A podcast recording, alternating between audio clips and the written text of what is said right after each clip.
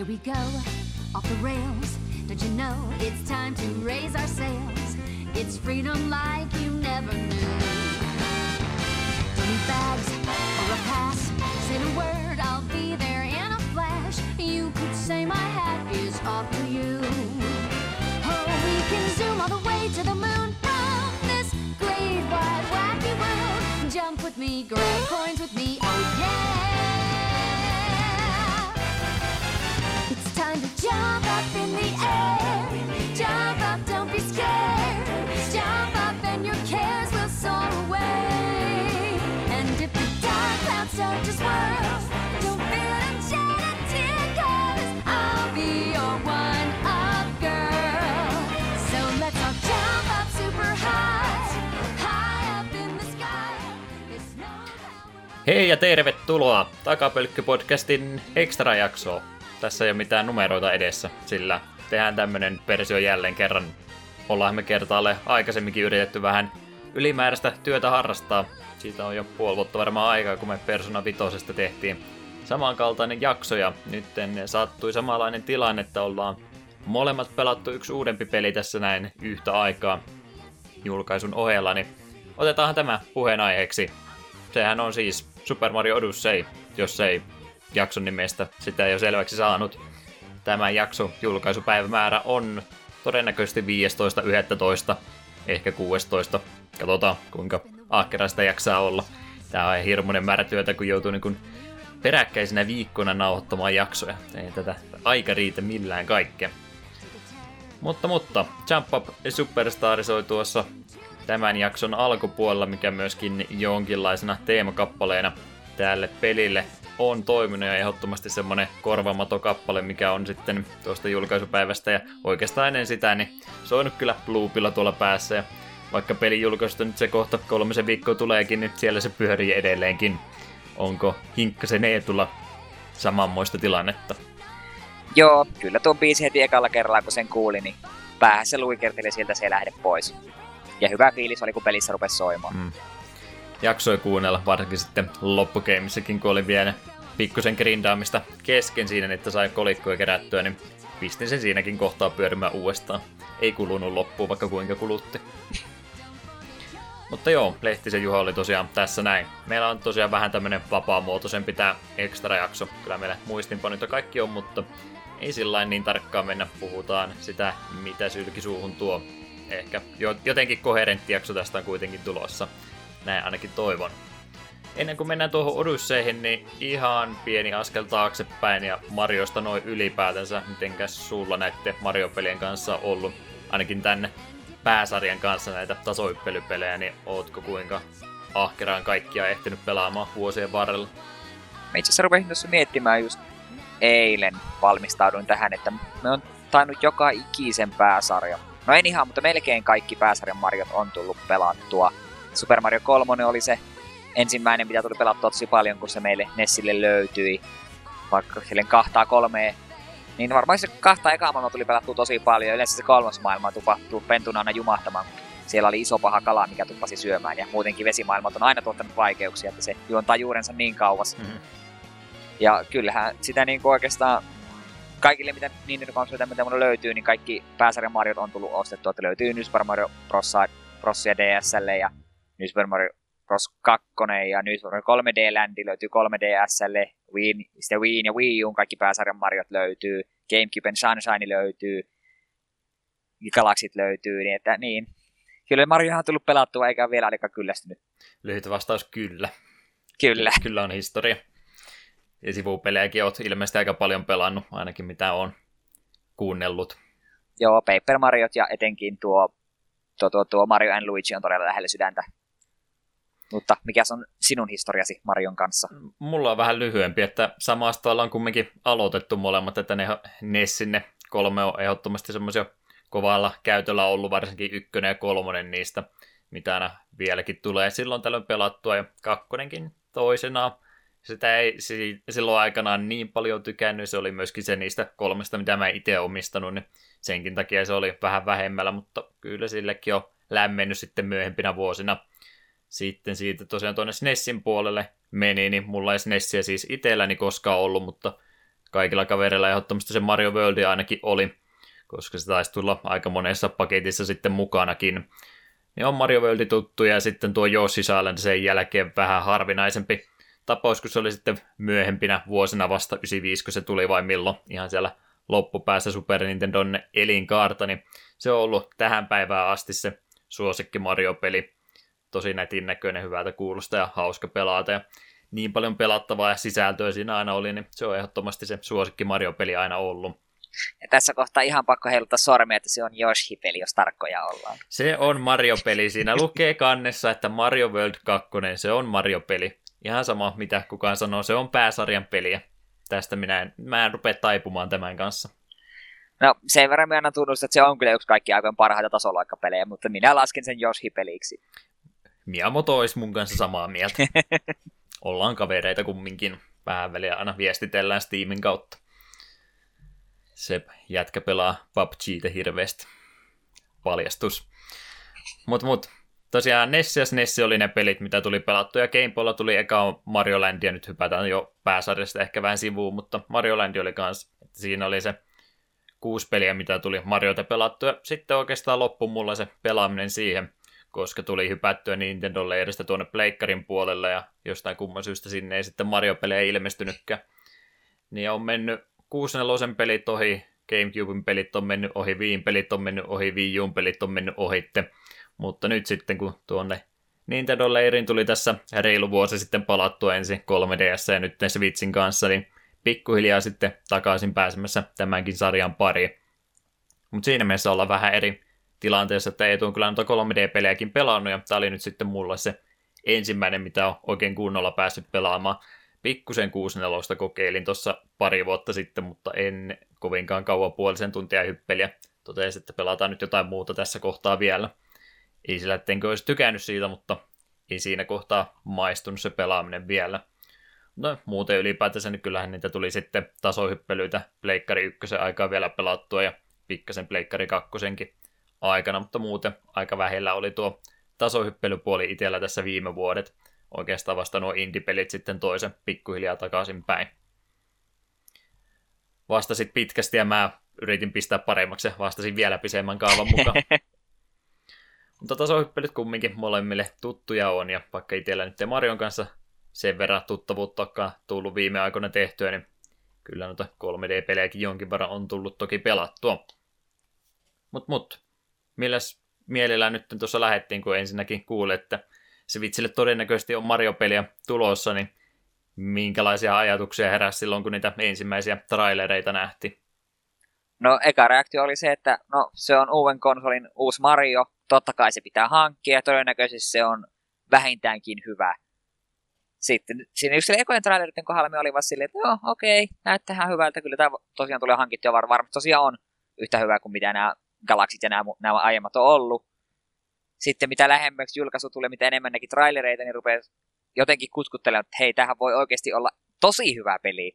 Ja sitten me rupesin, lopetin trailereiden katsomisen viimeisen parin kuukauden aikana niin kuin kokonaan. En halunnut yksinkertaisesti katsoa, koska halusin säästää kaiken sille itse pelille ja odotukset palkittiin. Enpä itse Yllät...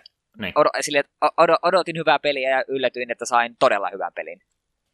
Tein itsekään kyllä ne ihan kaksi ekaa traileria näin ja sitten tuo, mikä tuli sitten ihan pari viikkoa ennen julkaisua, se musikaaliversio, mainosversio tuosta noin, niin ne oli ainoat, mitä mä olin itsekin nähnyt, että tuli nämä Treehouse-videot sun muut skipattua kyllä itsekin kokonaan, ei tietoisesti, ei nyt ollut niin suuria spoilereita välttämättä Mario-pelissä, että mitä ei olisi voinut nähdä, mutta ei tullut katsottua kumminkaan niin tarkasti, niin tuoreen silmin pääsi kyllä itsekin tuota pelaamaan. Joo, me voisin tähän meinasin unohtaa sanoa, että itsellä vaikuttaa aika paljon siihen innostukseen se, että silloin, oliko, oliko ne E3 vai millä jollain messuilla oli jotkut päässyt pelaamaan ja vähän myös niin kuin, video, ottamaan niin kuin, pelikuvaa sitä irti. Muun muassa Pro Jaredilla oli pari videoa Odysseista silloin pari kuukautta ennen julkaisua. Pelasin mm. muun muassa New Donk Cityä, niin ne mie katoin ja siinä kohtaa mulla heräsi eniten niin että hetkinen, että tämä on enemmänkin kuin pelkästään uusi Mario. Ja ne oli itsellä oikeastaan, vaikka mä nyt tietysti luotin se, että Nintendo tekee tämän kanssa hyvää työtä, niin semmoista pari vähän pientä asiaa, mitkä herätti pelkoa, että minkälainen peli tästä nyt on tulossa, niin just ne New Donk City videot oli vähän silloin, kun se Mario hyppii siellä vähän realistisempien hahmojen seassa, niin se oli vähän semmoinen mismatch itselle, että hetkinen, että mitä tässä nyt oikein, mikä tässä se homman nimi on. Toinen sitten oli just, kun tietää kumminkin, että Nintendo tykkää noita niiden laitteidensa ominaisuuksia hyödyntää, niin sitten pelotti, että miten ne meinaa sitten ruveta näitä motion controlleita sun muita. Onko tässä joku kimmikki, mitä täytyy sitten väkipakolla pelata ja hyödyntää joka ikisessä tilanteessa, niin voin todeta, että onneksi nyt ei siihen ainakaan kaatunut. Mutta huolen aiheita kumminkin oli, kun näki pelkkää videomateriaalia. Mutta eihän ne silloin, mitä ne tuli Wii Unkin puolelle Galaxy, tai hetkinen Viille tuli Galaxy 1 ja Wii Ulle 2 vai? Ee, Galaxy molemmat Wiille. Ne on Viille, ja sitten oli 3D-ländiä. Joka, kol- 3D Landi on 3DSlle, 3D Worldi on Wii Ulle. En mä uusia sam- pelan. Sä ja samoin sitten Wii, ja Wii Ulle on vielä sitten se New, New Super Mario Bros. U. Hmm. Se, oli, ja se kuuluu siihen New Super Mario Bros. sarjaan, mitkä on kokonaan 2Dtä. Pointti oli kumminkin, että eihän ne tainnut niissäkään nyt niin hirveästi mitään tämmöistä ojenta ekstra toimintoja käyttää, että Galaxiakin taisi olla se sillä Kapula tavalla, että toinen, toisella kapulalla sai kerättyä, jos, vai oliko se kaksin pelitila? Joo, siis pystyit osoittelemalla keräämään ja starbitteja. Tai sitten se jo, kun Galaxissa tämä uusi jekko oli se, että Mario teki semmoisen pyörähdyksen, jolla sai vähän lisää korkeutta ja pystyi vihollisia läimimään, niin sen te- se tehtiin niin kuin heilauttamalla kapulaa. Hmm. Ei onneksi sen pidemmälle viety. Ja yleensä se starbittien ke- keräämisen itse ainakin tein vasta, että osoitin vaan sinne päin ja heilutin kättä villisti, niin sille sai ihan tarpeeksi kerättyä. Jep, jep, eli niissäkin jonkin verran toki hyödynnettiin, mutta ei mitenkään pääroolissa missään vaiheessa ollut. Eikä se oli se pelko siitä, että minkälainen peli tästä on tulossa, niin oli enemmänkin pelkoa siitä, että minkälainen laite tästä Switchistä on tulossa. Mä ajattelin, että ne varmaan hyödyntää sitten tuota viin tuomaa mentaliteettia enemmänkin, että tämä vedetään nyt viisi portsi, mutta Mario kuorissa tätä näin, niin se olisi ehkä ollut se worst case scenaario sitten sille, niin...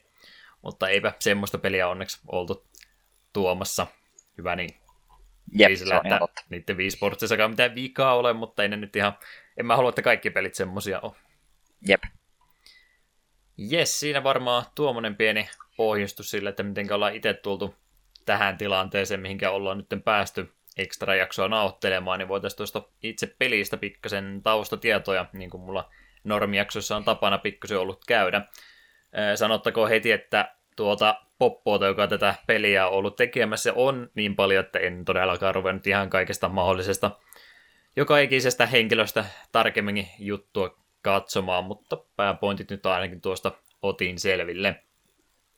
Eli Nintendo itse tuottama peli, tämä on yllättäenkin, kyllä nämä Nintendo aina pääsarjan Mario-pelit tuolla in puolella hoitanut, ja Nintendo EPD oli nyt tämä divisiona, joka tästä on ollut vastuussa – Eli Entertainment Planning ja Development on tuo EPD-lyhenne ollut. Ja tämä onhan näistä Nintendo sisäisistä divisionista se isoin tällä hetkellä, kun aikanaan tuo EAD ja SPD yhdistyi pari vuotta sitten. No, vielä nämä lyhenteet, kun nämä täytyy aina luntata, mutta EAD oli Entertainment Analysis ja Development, ja SPD oli sitten Software Planning ja Development. Ja tosiaan itse toki on myöskin Nintendo tämän julkaissut, sitten tuota henkilöpuolta, jotka siellä on ollut, niin noin isommat nimet ainakin, mitä tästä spottasin, niin director, eli ohjaajana on ollut tuo Kenta Motokura, liittynyt 2000 vuonna Nintendo-palvelukseen ja vastasi alun perin oikeastaan tuosta hahmodesignista hahmoja suunnitteli peleihin. Muun muassa ekaan Pikmin ja sitten Super Mario Sunshine oli ensimmäinen isompi Mario-peli, mitä oli mukana tekemässä. Sitten myös siitä eteenpäin niin Galaxy ykköstä, kakkosta, 3D-ländiä. Designia vastannut sielläkin hahmo kautta ihan sitten perusdesignista noiden pelien parissa. Ja ohjaushommissa oli sitten eka kertaa ton 3D Worldin kanssa. Tuotannossa oli sitten kaksi ihmistä vastuussa. Toinen niistä oli Yoshiaki Koizumi. On ollut paljon Mario Zelda-pelien parissa. Huomatte varmaan kaava, että tässä oikeastaan kaikki ihmiset, jotka isoissa rooleissa tätä Odysseita ollut tekemässä, niin heille tuota historiaa kyllä löytyy niin Mario ja muidenkin sitten isojen IPiden puolelta. Mutta tosiaan Sunshineissa oli sitten director-roolissa aikanaansa, kuten myöskin Galaxy 1. Game designia ja tarinaa vastannut sitten hetkinen anteeksi oli niin, joo, toi Galaxy 1 oli ehkä se isoin rooli, että oli director ja design ja tarina siinä samaan aikaisesti kaikkia kolmea teki. Ja Galaxy 2 3D Landissä sitten producer-roolissa ollut. Ja toinen näistä producereista nyt, kun käytetään englanninkielisiä termejä, oli toi Koichi Hayashida. Koichi Hayashida. Japanin kieli on vielä suomeenkin vaikeampi kieli. Ollut sitten ohjaustausta hänellä, tai ohjaus, kun siis ohjelmointitausta ollut hänellä enemmän, että Sunshine oli pääohjelmoijana. Ja sitten myöskin Galaxy 1 ja 2 on ollut mukana tekemässä level designista vastannut niissä, niin 3D Landia, 3D Worldia, myöskin NES Remixiä 1 ja 2 on ollut ohjaamassa. Eli kaikki nämä henkilöt, mitä tässä nyt nämä kolme mainittiin, niin on kaikilla se sama tausta, että on siinä viimeistään Sunshine parissa niin ollut työskentelemässä ja ollut semmoisia vakionimiä kyllä näissä edellisissä Mario-peleissä, mitä on vuosien varrella sitten tullut. Mutta tarviko noita muita nyt välttämättä? Mä tai itse asiassa skipata, en rupea noita kaikkia muita nimiä tuossa läpikäymään, joita on nimiä nimittäin sen verran paljon, että tässä menee yksi ekstra jakso siihen, jos me ruvetaan krediittejä joka ikiselle henkilölle antamaan, niin ehkä nuo oli ne kolme isointa nimeä tässä kohtaa. Ehkä ne riittää. Mennään tällä. Tota noin, Switchillähän tosiaan peli julkaistiin tuossa viime kuun, eli lokakuun 27. päivä 2017, ää, vajaa kolmisen viikkoa ennen tämän podcastin nauhoittelua, eli ollaan pikkasen aikaa saatu kyllä mietiskellä, että mitäs mieltä me tuosta pelistä oltiin. Ja platformeri on pelin genre ja singleplayeri noin pääsääntöisesti, mutta multiplayerikin tästä pelistä löytyy. Siinä varmaan tuo taustatiedot, sanottakoon se vielä vaikka kehitysprosessista. Tätähän on siis Odysseita työstetty aina tuolta 2013 vuodesta asti. Oikeastaan samaan tien heti kun 3D World oli pistetty muoveihin, niin alkoi sitten jonkinlainen prototyyppien suunnittelu, että minkälainen peli seuraavasta isosta Mario-pelistä olisi tulossa. Ja sama tiimi tosiaan, joka 3D Worldin valmisti, niin hyppäsi sitten saman tien seuraavaa Mario-peliä tekemään. Ja tämä samainen tiimi sitten testaili useita eri prototyyppejä, joiden joukosta tuo hatu heittäminen Joy-Conien avulla oli semmonen, mitä he lähtivät sitten oikein kunnolla panostamaan, että se oli se hauskin mekaniikka, mitä he siellä omissa prototyypeissänsä saivat aikaiseksi. Ja kaikkien näiden ideoiden, muun muassa tämä monen muuten testaamista varten, niin luotiin sitten tämmöinen vähän hiekkalaatikkotyyppisempi kokonaisuus, mitä hyödynnettiin myöskin Mario 64 silloin aikanansa, josta taitaa jo parikymmentä vuotta olla. 96 taisi tulla. Mario 64, 97, jompikumpi. Joo. Olisipa joku nettisivusto, mistä näitä voisi tarkistaa 96. ennen nauhoitusta. Kiitos.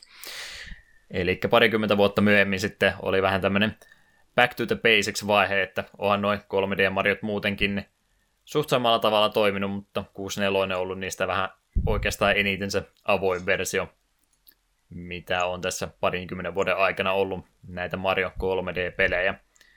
Huomannut sitten itsekin, ja varmasti kaikki muut, jotka on tuota peliä pelannut, että kyllähän se sitä Mario 64 fiilistä on lähtenyt hakemaan tämä Odyssey. Yes, siinä varmaan taustatiedot. Ei tulla, onko jotain nippelitietoa lisättävänä Oletan, että ei. En ole haastatellut kirjoittajia tai muita. Ei tarvinnutkaan. Meillä on se pohjat nyt valettuna tässä näin, niin voidaan edetä eteenpäin tämän meidän jakson kanssa. Ennen kuin tehdään sitä, niin kuunnellaan muutamat musiikkikappaleet tästä pelistä. Meillä on varmaan nuo eniten soineet, eli noin Kingdom-kappaleet soi tuossa sitten taustamusiikkina jossakin välissä, niin kuunnellaan kaikkia muuta tässä välissä ennen kuin pistetään niitä pyörimään. Eli tostarena Sand Kingdomista kuunnellaan jaksikappale ja sitten noiden minipelihuoneiden kanssa Run Jump Throw ykkösversio, niin kuunnellaanhan ne ja ruvetaan sitten oikein kuunnella pureutumaan tähän Super Mario Odysseihin.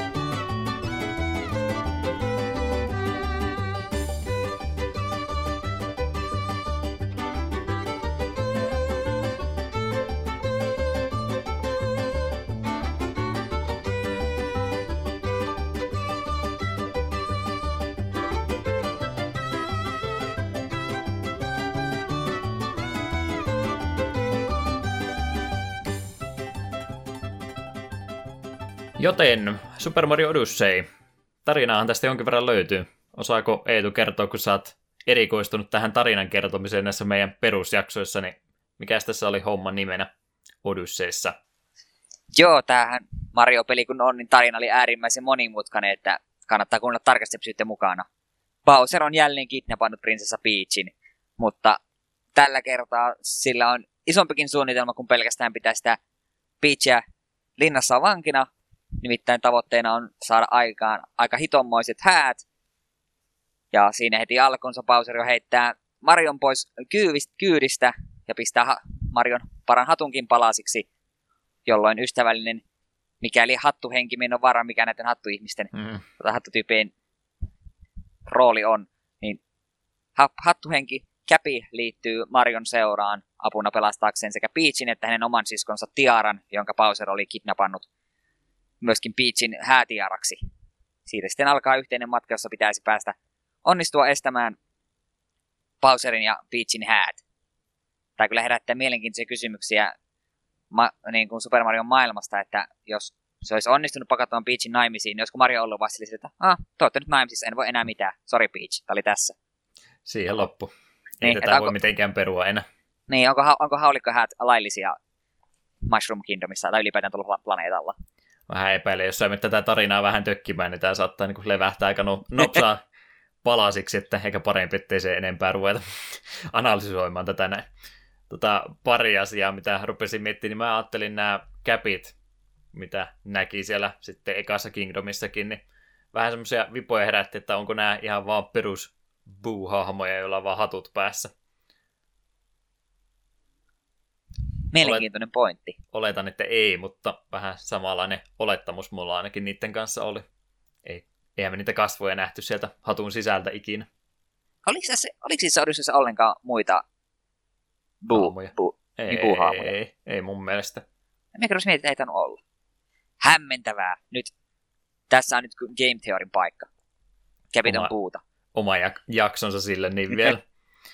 To, toinen oli yksi pointti, tästä nyt ei hirveästi noussut meteliä, mutta otettakoon kumminkin esille. Vuosihan on nyt siis 2017, niin kuin se meemi menee, ja jälleen kerran on tämä sama tarina, että naishahmo on kidnappattu ja sitten miespäähahmon tehtävänä on pelastaa tämä naishahmo pelin lopussa, niin onko tämä nyt jo kulunut, kulunut tämmöinen juonikaari? Pitääkö tästä suuttua? triggeröityä suorastaan. Me lasken nämä niin kuin Mario-pelit, että nämä on tämmöisiä vähän samaa hömppää kuin tyyliin naisihmisten, no myöskin miesihmisten näin romanttiset komediat. Että sama, sama tarinahan niissäkin aina toissa, kukaan niissäkään nosta meteliä. Tämä mm. vaan, ei sitä ajatella liikaa, pitää vaan nauttia siitä itse matkasta. Oletin jo kauhussaan, että tästä olisi varmaan netissä enemmänkin väittelyä tullut, mutta onneksi se meni nopsaa ohitte, josko sitä ikinä alkoikaan. Onhan tuo tuommoinen kulunut juoni kuvio, mutta kun tämä on varmaan yksi niistä peleistä, joka myöskin se on aiheuttanut, että tämä on kulunut juoni, niin sallittakoon tämä Marjolle nyt ainakin. Ei mitenkään pääroolissa kumminkaan tämä tarina tässä varsinaisesti ole, niin ehkä ei tälle kannata nyt liikaa painoarvoa antaa. Jep, ja me kuitenkin sanoisin, että on tämä kuitenkin niin kuin Marion pelitarina, jossa askel eteenpäin, koska nyt Bowserilla on muukin suunnitelma, kun tosiaan pistää Peachy vaan linna, linnaansa huoneeseen vangiksi. Hmm. Se on Bowser ajatellut, että haha, jos on pakotettu naimisiin, niin tämä saattaa muuttaa asioita. En ole varma miten, mutta kuitenkin. Sillä oli suurempi suunnitelma. Ehkä tämä on se suunnitelma ollut alusta alkaen, mutta nyt vasta Switchillä oli tarpeeksi tilaa peleillä, että nyt pystyy tämän tarinan kaikessa kokonaisuudessaan kertomaan.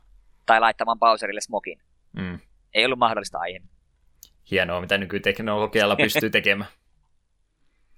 Jes, ei ole tarina mitenkään erittäin isossa roolissa, mutta kumminkin semmoinenkin siellä pohjalta kyllä löytyy, jos semmoista oli kaipaamassa. Ja tuo sitten nimenomaan tuota häiden valmistelua varten siinä Bowser sitten lentää koko ajan pikkasen meitä eellä käy jokaisesta Kingdomista nappaamassa sieltä jotain tarpeellista niitä häitä varten, ja Marion sitten tehtävänä on sinne jälkeenpäin tullaan katsoa, että mitä ja tuo Bowser siinä ehti juurikin aiheuttamaan ja mahdollisuuksien mukaan sitten korjaamaankin asioita. Joten kenttä kautta Kingdomi kerrallaan tuossa pelissä mennään asioita eteenpäin. Mutta ei puhuta niistä vielä, niistä varmaan löytyy niin paljon juttua kumminkin, niin säästetään niitä vielä hetkeksi aikaa. Tärkeintähän aina tasohyppelyssä on nuo kontrollit, että miten ne oikein pelittää, niin otetaan ne vaikka tässä alkupäässä jo heti käsittelyyn. Eli ihan peruskontrollit sitten, niiden lisäksi myöskin tuo käpi, joka ehdottomasti kuuluu Mario tärkeimpään arsenaaliin. Melkein jopa sanoisin, että onko tämä nyt se, kumpi onkin tämän pelin pääkimmikki? Se, että sulla käpi auttamassa platformingin kanssa vai se, että käpillä voi niitä captureita tehdä? Onko se 50-50 vai? Y- mm. Yleisesti ottaen käpi. Kaikki, mikä käpiin liittyy, on tämän pelin suurin gimmick. Eli Mario Hattu on nyt se pääroolissa tässä näin jopa ylitse Marionkin.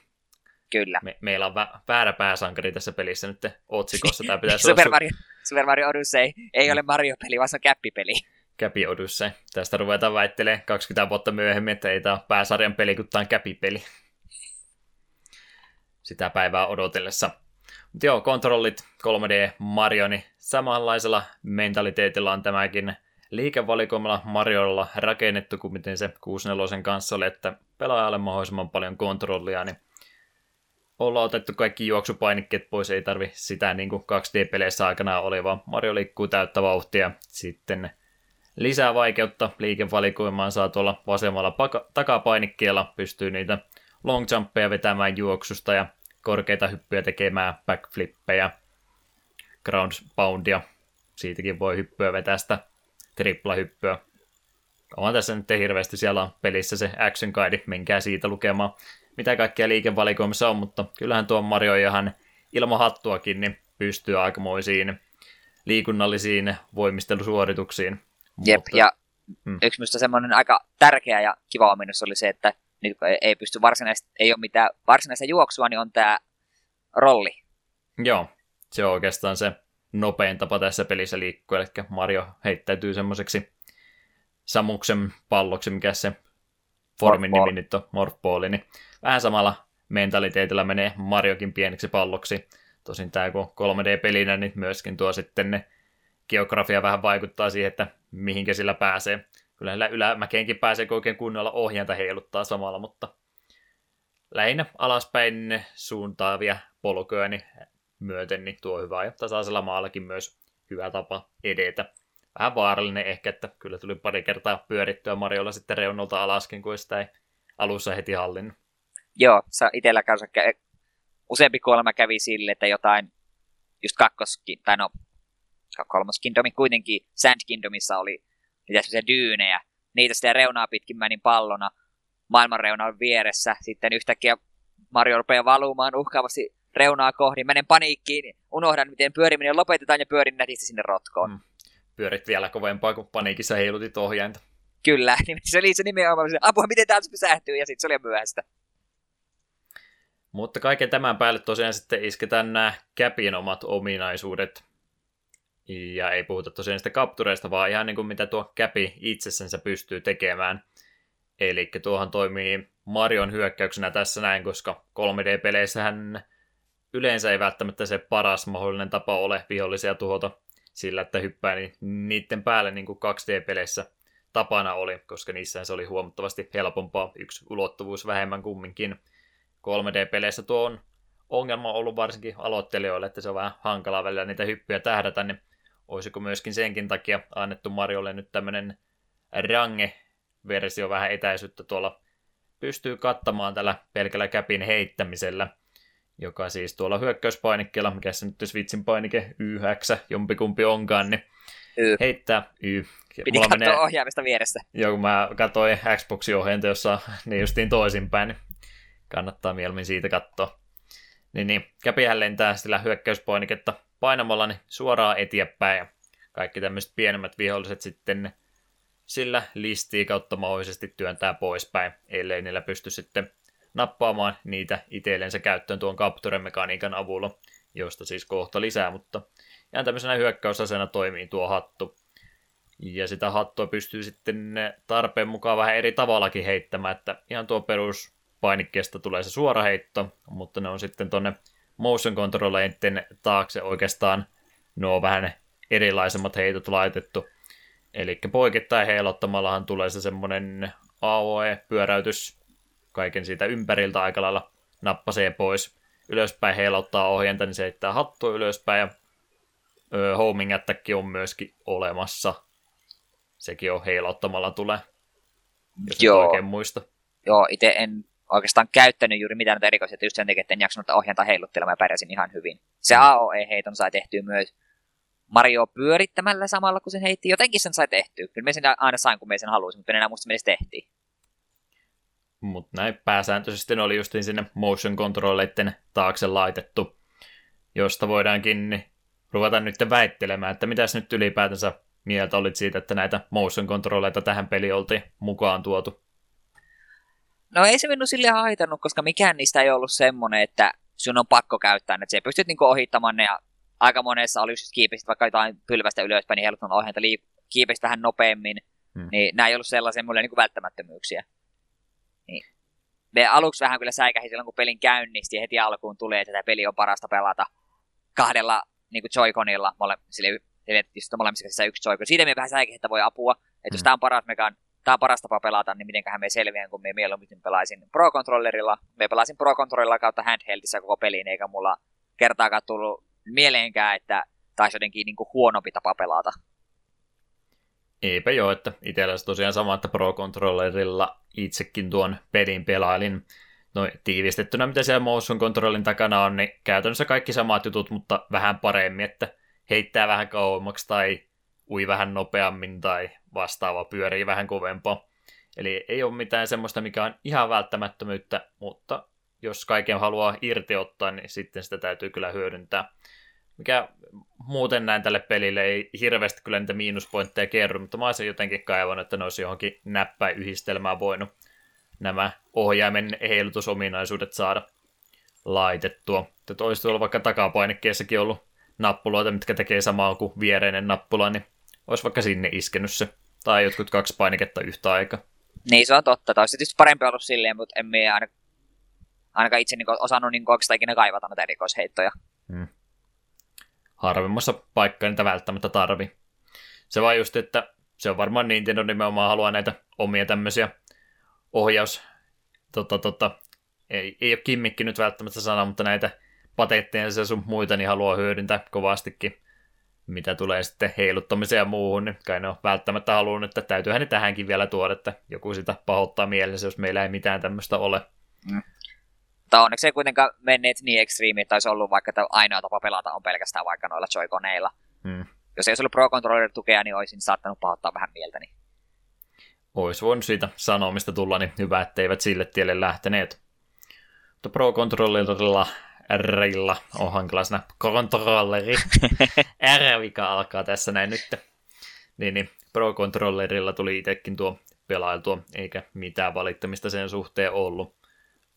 Ne, mitä siinä peliaikana jonkin verran tutorialeja tulee, niin ne siinä kyllä näytti sitten ihan niiden Joikonien kanssa. Mitä nyt itse osasi yhdistää, mutta yritin tuossa siskoillakin peluttaa tätä näin, niin ne ei sitten mennyt ihan yksi yhteen, kun Joikonissa on kaksi erillistä palasta ja ohjain on sitten yksi kokonaisuutensa, että ei välttämättä ihan samalla tavalla mene.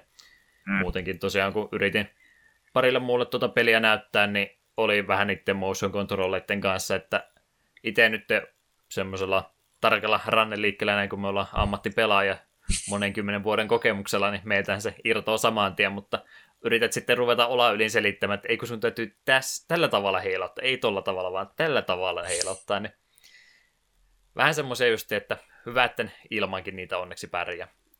Tai mun mielestä olisi ehkä jotenkin eri tavalla voinut tämän toteuttaa, mutta ei ole mikään iso miinus kaikesta huolimatta. Mutta muuten tuon käpin kanssa, niin myöskin käpihän toimii myös platformina.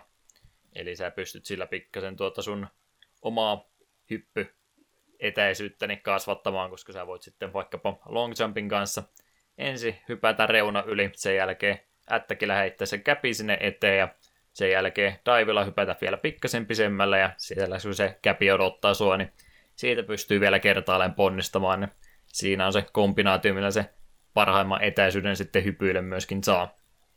No, pystyy sitä vähän vielä optimoimaan, mutta nyt mennään speedrunin juttuihin kumminkin.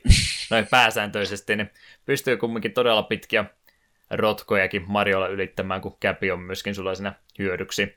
Eli kaikki oikeastaan ominaisuudet, mitä tämän pelin platformin kannalta tulee, niin ne on hyvin yhdistettynä kaikki yhteen nappula, ättäkki, ja myöskin samalla sitten platformingin hoituu tuon käpi avulla. On tämmöinen all-in-one ratkaisu, ja siitä ehdottomasti tykkää. Mitä sitä suotta nyt montaa miljoonaa nappia näille tehdä, kun yhdelläkin voi kaiken hoita. Jep, Mielestäni kun... hyvää pelidesignia tuo. Joo, ja se ei niin kuin ikinä tullut sellaista fiilistä hetkinen, missä, missä tämä tietty hyppy tai temppu tehdään, vaan ne aika nopeasti rupesi tulemaan jo luonnostaan. Ja siitä, siitä tulee tosiaan hyvä fiilis, kun hyppyjä ja käpin heittäjä yhdistelemällä pääsee pitkiä matkoja tai pitkiä korkeuksia. Niin kuin te saat, saa niin kuin suoritettua. Se näyttää tosi nätiltä. Hmm. Jes, eli siinä vaikka oli jo paljon juttua, niin tuohon oli vasta puolet siitä käpi ominaisuuksista ja se omalla tavalla ehkä tärkeämpi on, mitä eniten on mainostettu, niin tuo käpihän toimii myös hahmojen kautta vihollisten kapturina, eli sä hattua heittämällä, jos on siellä oikean tyyppinen vihollinen, yleensä vähän isompi vihollinen, niin siihen sitä hattua heittämällä, niin sä saat sitten sen vihollisahmon itsellesi ohjastettavaksi. Ja tämä oli se kimmikkipuoli, mitä mä pelkäsin hirmuisesti, kun oltiin peli lähdössä, että mikähän tämä osuus tässä nyt tulee olemaan, koska mä mieluummin haluaisin ihan vaan Mariona pelata, enkä mitään tämmöistä tyhmää perusvihollista, mutta tämä oli kyllä hyvä mekaniikka myöskin. Joudun syömään sanaani tässä kohtaa, että hyvin oli myös tämä puoli toteutettu. Siellä semmoinen parisenkymmentä erilaista hahmoa on, ja mä just ajattelin, että tässä on varmaan sitten koko ajan mennään näillä vihollisahmoilla, mutta ei pitänyt paikkaansa, vaan tarpeen mukaan tulee jotenkin tiettyjä kohteja, missä on näistä eri kaptureista hyötyä. Joka Kingdomissa yleensä pari vihollistyyppiä vaan, että valtosan ajasta kyllä Mariona tuossa pelissä käytät, mutta toisinaan tarvii sitten vähän avustusta näiltä muilta vihollisilta. En listannut kaikkia kaptureita tähän näin, jotenka Eetu voi vaikka sieltä omat suosikkinsa sanoa. Ne on varmaan samat kuin mulla, mutta niin ne on kaikilla. No, minun oma henkilökohtainen ykkössuosikki oli Lost Kingdomin Tropical Wiggler, tai ha- haita, minä sanoin sitä haitarimaros, mm. koska se pääsi sen hauskan haitari äänen. Sillä pystyi venymään toiselta tuolta, tuolta niin platformilta toiselle. Se oli, se oli jotenkin tosi symppis. Mä oon aina mm. tykännyt mm. Mariossa Wigglereistä ja tämä kyseinen Wiggler oli vaan niin sympaattinen. Minusta sillä, sillä se oli hauska ja varmaan se kaikkien muiden suuri suosikki, joka mulle kakkosena on tämä ihme pitkäjalkainen kaal, kaalinpää. Ah, se on sulla kakkosena? Se on mulla kakkosena. Wiggleri on mun ykkönen. Koska se pääsi haitari äänen, ja siinä haitari ääntä ei voita mikään. Wigglerit taisi olla Mario Worldissa ekaa kerta. Taisi olla, joo. Ne oli tosiaan, helpotti sitten, koska se kenttä, mistä niitä löytyy, niin oli ää, laavalla, mitä myrkkyvettä ikinä olikaan, ne ympäröityjä kohtuja, niin se te- teki sitten tota, tuosta te platformingista paljon helpompaa, kun ei tarvinnut tosi tarkkoja hyppyjä tehdä, vaan sillä pystyi menemään kannolta kannolle. Mutta joo, se oli se, mikähän mulla oli termi niille tota, kaaleille. Sipuleita, mä taisin niitä itse sanoa, mutta oli mitä oli. Näillä on siis oikeatkin termit olemassa, mutta eihän me niitä todellakaan käytetä. Paljon hauskempaa, kun meillä on nämä omat terminologiat, niin kukaan ei pysy kärryllä siitä, mistä puhutaan. Tosiaan Wooded Kingdomissa oli nämä kaalit, sipulit tosiaan, mitkä sitten antaa sitä korkeutta hyppyä lisää huomattavasti enemmän, niin niitä hyödynnettiin sitten tämmöisissä pystysuorissa kohdissa enemmänkin. Marioltahan toki walljumppikin löytyy, mutta ihan kaikkiin silläkään ei pääse, varsinkaan jos seiniä ei ole vastakkain todella lähellä toisiinsa, niin sitä varten oli sitten tämä vihollinen olemassa. Mutta mut, mun oma suosikki oli kyllä se pokiolintu. Aa. Mä pistän se ykköseksi mieluumminkin. Aa, mä ajattelin, että se, se oli, ajattelin, että se olisi ollut kaali-ihminen. Kyllä mä sitä, se oli suosikki siihen asti, mutta sitten tuli Pokio ja vei sydämen. Joo, se oli kyllä aika sympaattinen. Pokio oli siellä Bowserin Kingdomissa. Hei muuten tässä kohtaa, jos spoilerit pelottaa, niin nyt tässä 40 minuuttia sisään, niin tässä kohtaa kannattaa vähän varoa, että spoilereita siis tulee jonkin verran. Yleensä me yritetään näitä asioita vältellä, mutta tämä nyt ei ehkä tarinaltaan välttämättä ole niin merkityksellinen peli, että annettakoon anteeksi tällä kertaa. Palataan sitten normiaksossa siihen spoilerin pidättämisen pariin, mutta tässä nyt puhutaan aika avoimesti kaikesta, mitä pelistä löytyy. Mutta joo, Pokiolintu oli se oma suosikki. En muista, onko näitä lintuja ollut aikaisemmin, ainakin tutun näköisiä ne oli, mutta jos ei ole ollut, niin Pokio on siis lintu, mikä ei osaa lentää, mutta sillä on pitkä nokka ja nokalla voi sitten seiniin iskeä kiinni ja linkoamaan itseänsä eteenpäin. Mun mielestä se oli tuota mekaniikka oli siinä jo niin hauska, että olisin sitä har- halunnut harrastaa vähän enemmänkin. Se oli kyllä kieltä, että kanssa niitä, niitä vihollisia, mitä käytti ihan, mie- käytti ihan mielellään. Eli Ja ta- Tarkistin, ei ole ollut aiemmissa Marioissa. Sitten me muistelin, että ainakaan mitään täsmälleen tuollaista vihollista ei ole ollut. no, kyllä se sinne Mario-universumin kyllä samaan tien paikkansa ansaitsi, että näyttää ihan Mario-viholliselta se. Mutta parisenkymmentä erilaista vihollistyyppiä tuosta pelistä löytyy ja pääsääntöisesti Mariolla kumminkin mennään näitä sitten aina tarpeen mukaan, jos tilanne niin vaatii, ne pystyy myöskin hyödyntämään. Ja, ja, ja jotain mun piti näistä sanoa, mutta No. jostain kumman syystä tulee oikosulku. No sillä välin kun sä mietit, niin voisi mainita vielä erikseen sen, että Käpillä pystyy toki ottamaan muutakin kuin pelkästään vihollisia kiinni, että oli jotain ihan liikkumattomia esineitä, mitä pystyy ottaa väliaikaisesti. Esimerkiksi muistaakseni Wooded Kingdomissa pystyy yhden kuusen ottamaan haltuunsa, niin sitä pystyy liikuttamaan vähän sen ja Hmm. muita tällaisia. Patsasta, jotain patsasta pystyy siirtämään yhdessä kentässä. Ja muistaakseni se kaikkein huolestuttavin capture oli kyllä kuitenkin se, että tuolla, tuolla just New Donk Cityssä pystyy RC-autoajajia ottamaan haltuunsa ja ajamaan että pääsi itse ohjaamaan sitä RC-autoa. Se oli huolestuttavaa. Otetaan, ei vihollisia, vaan ihan sympaattisia tavallisia kansalaisia otetaan haltuunsa. Mario on loppujen aika julma kaveri. Pakko saada kuita, pakko ottaa ihmisiä haltuun.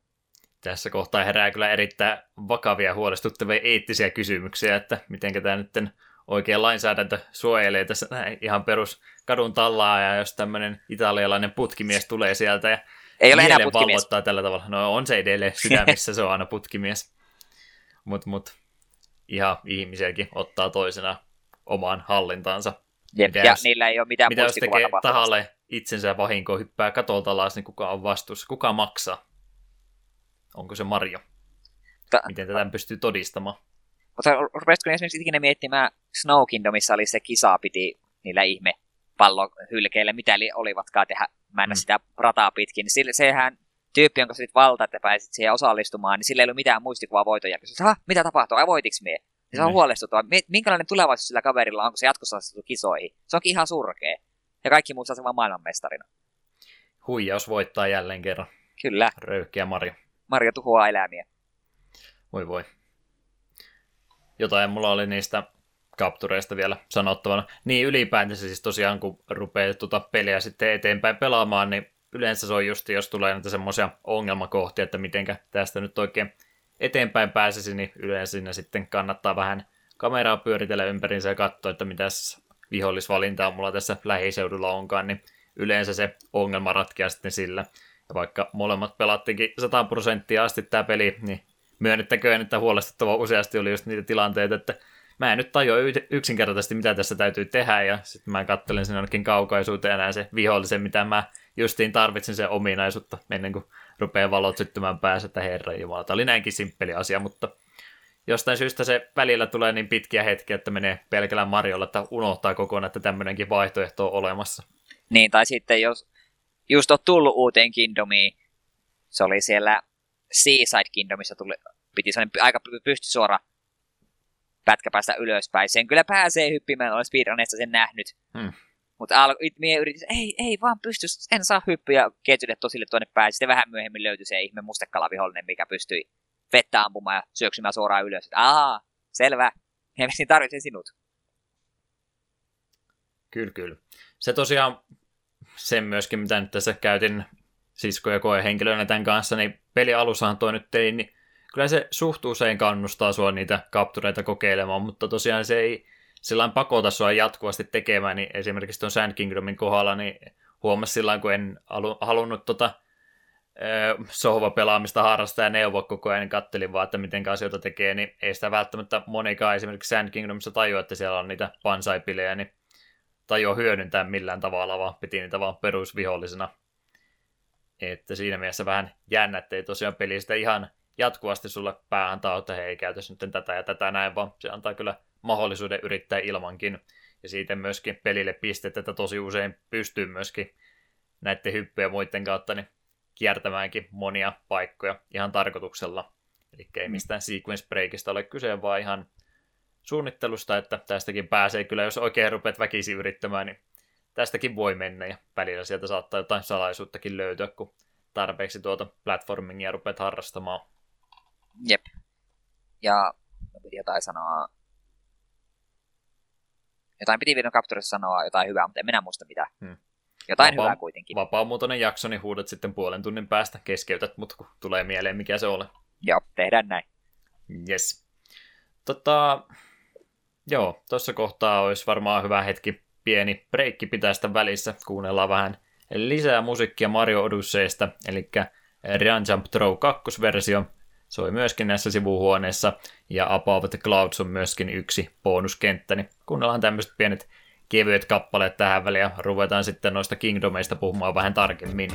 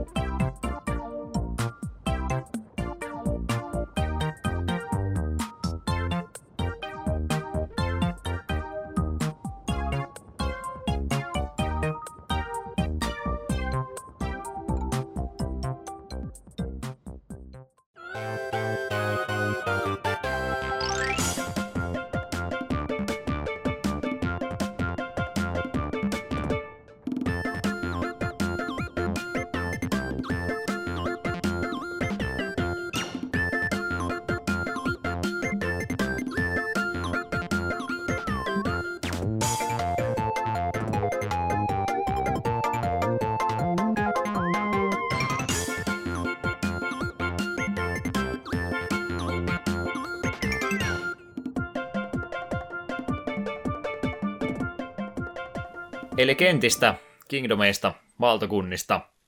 Tässä on varmaan enemmän kuin tarpeeksi materiaalia meillä, niin mennään yksi kerrallaan näppärästi eteenpäin ja sanotaan kaikki sanottavat, mitä näistä tämän pelin alueesta mieleen tulee, niin eiköhän aloiteta.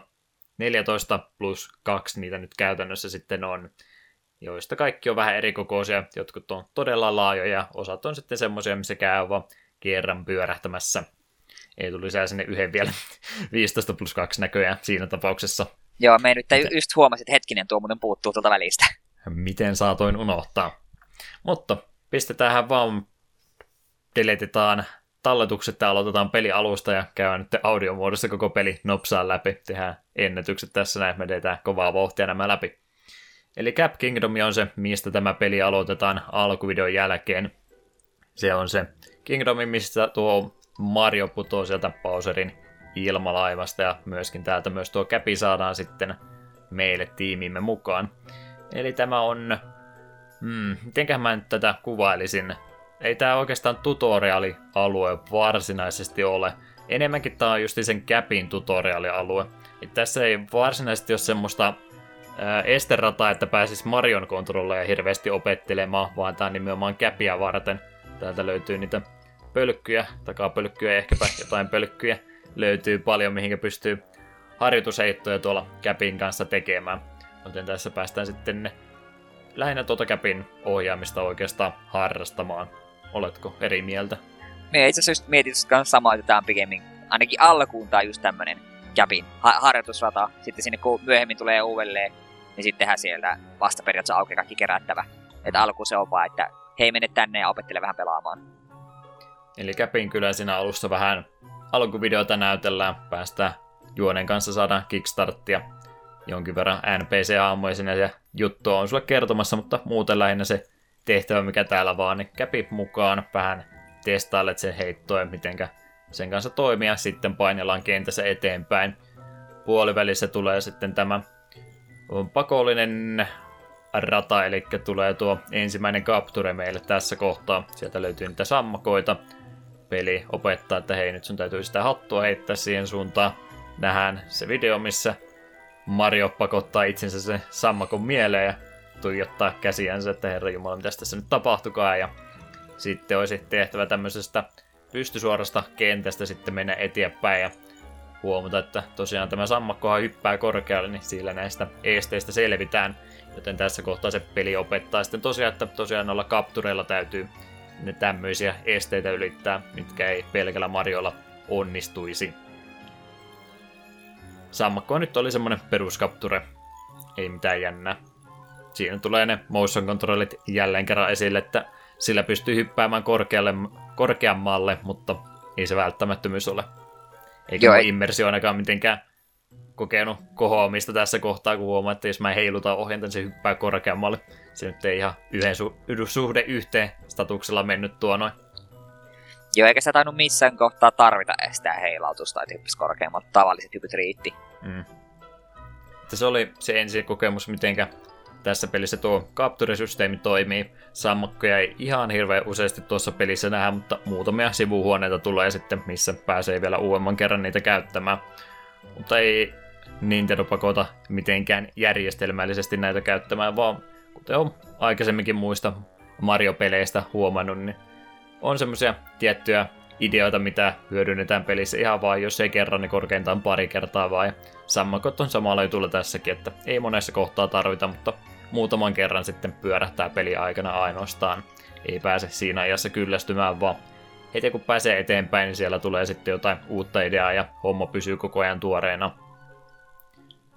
Sammakon kanssa loiketaan sinne yläosaa kenttää.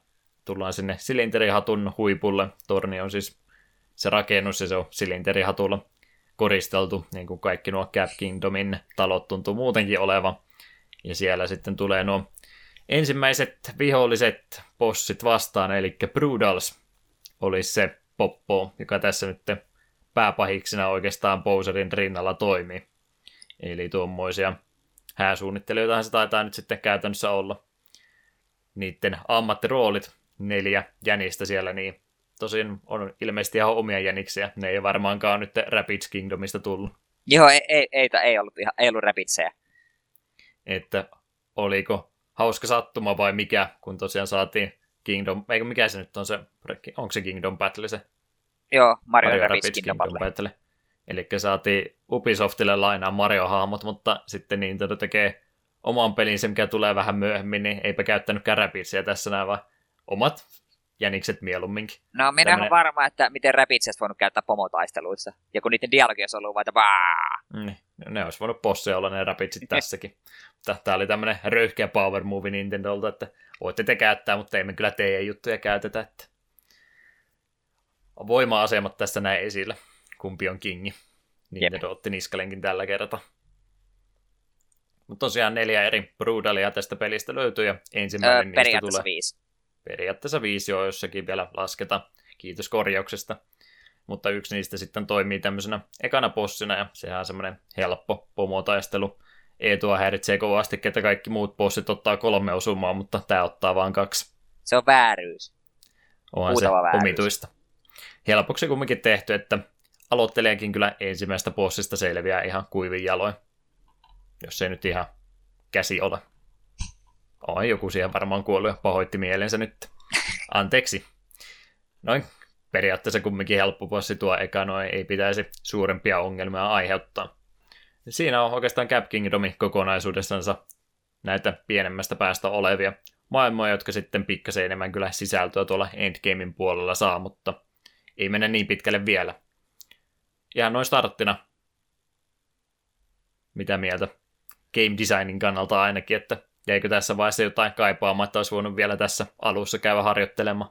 No oli tuo Cap Kingdom ehkä silleen pelillisesti se kai niin kuin tylsin maailma, mutta toisaalta kun se oli kuitenkin ensi, ensimmäinen tuommoinen maailma, niin emme, me, emme odottanutkaan, että se heti pistää vielä niin kuin kaikkia panoksia piippuun.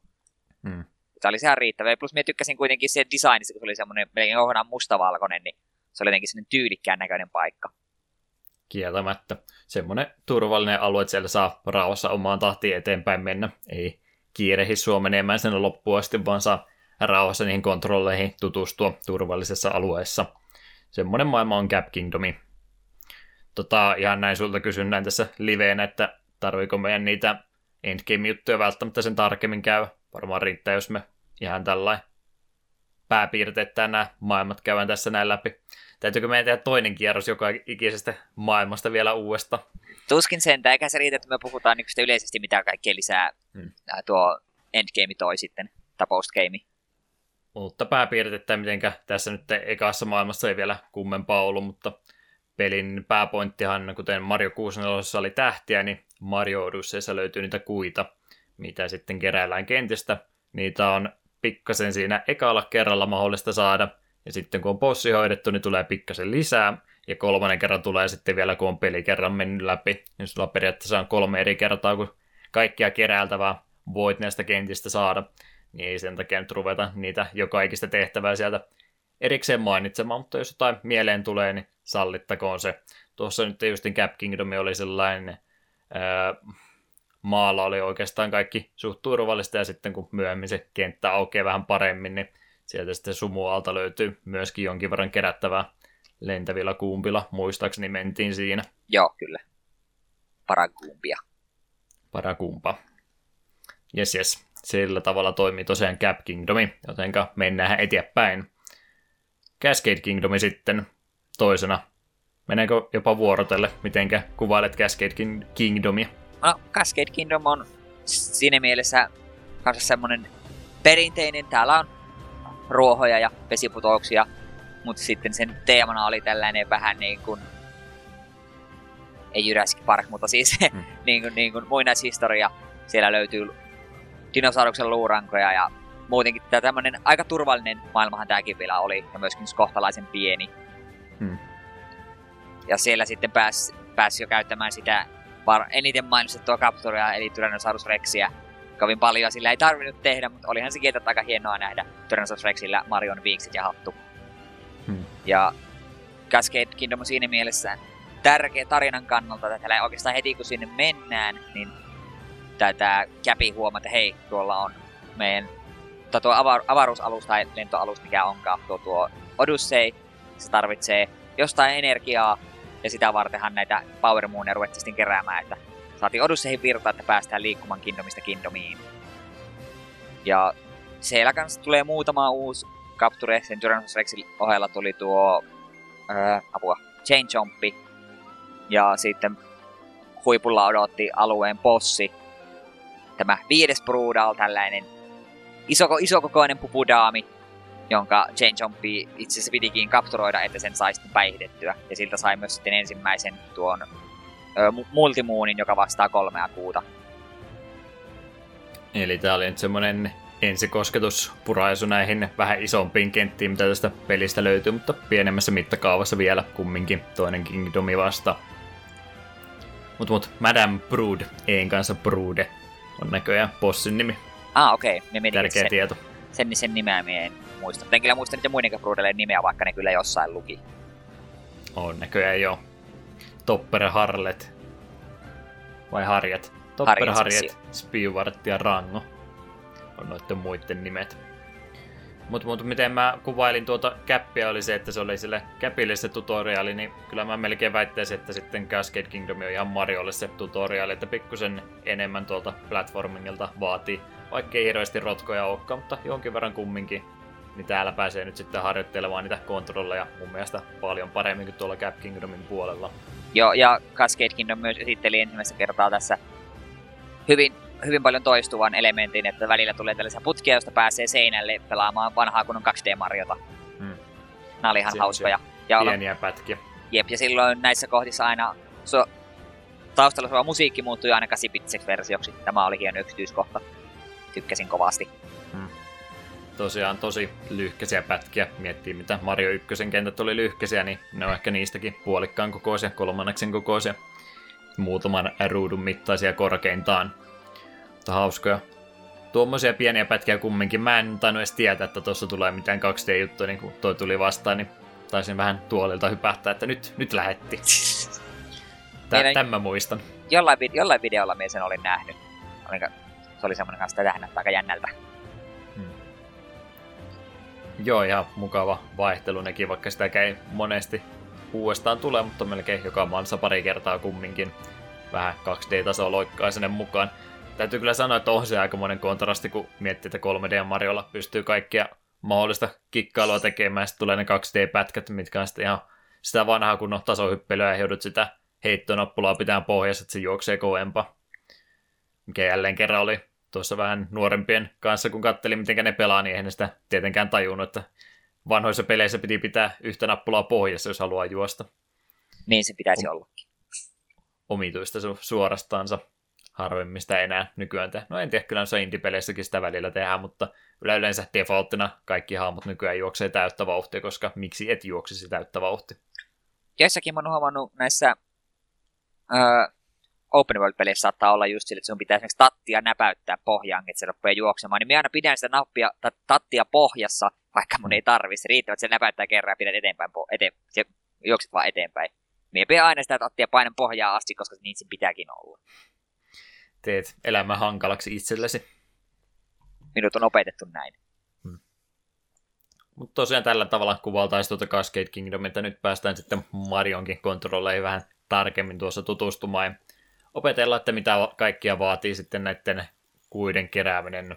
Bosseilta tulee toki enemmän, mutta itse kentistähän ne valtaosa kumminkin löytyy ja osa on näköisellä, valtaosa kumminkin on piilossa. Joutuu vähän aivotyötä harrastamaan, että miten minä tuonne pääsen ja miten mä voisin näitä työkaluja hyödyntää, mitä täällä ympäristössä on, kuten tässä nyt esimerkiksi Chain Jumpeja ja tuota Tyrannosaurus Rexia.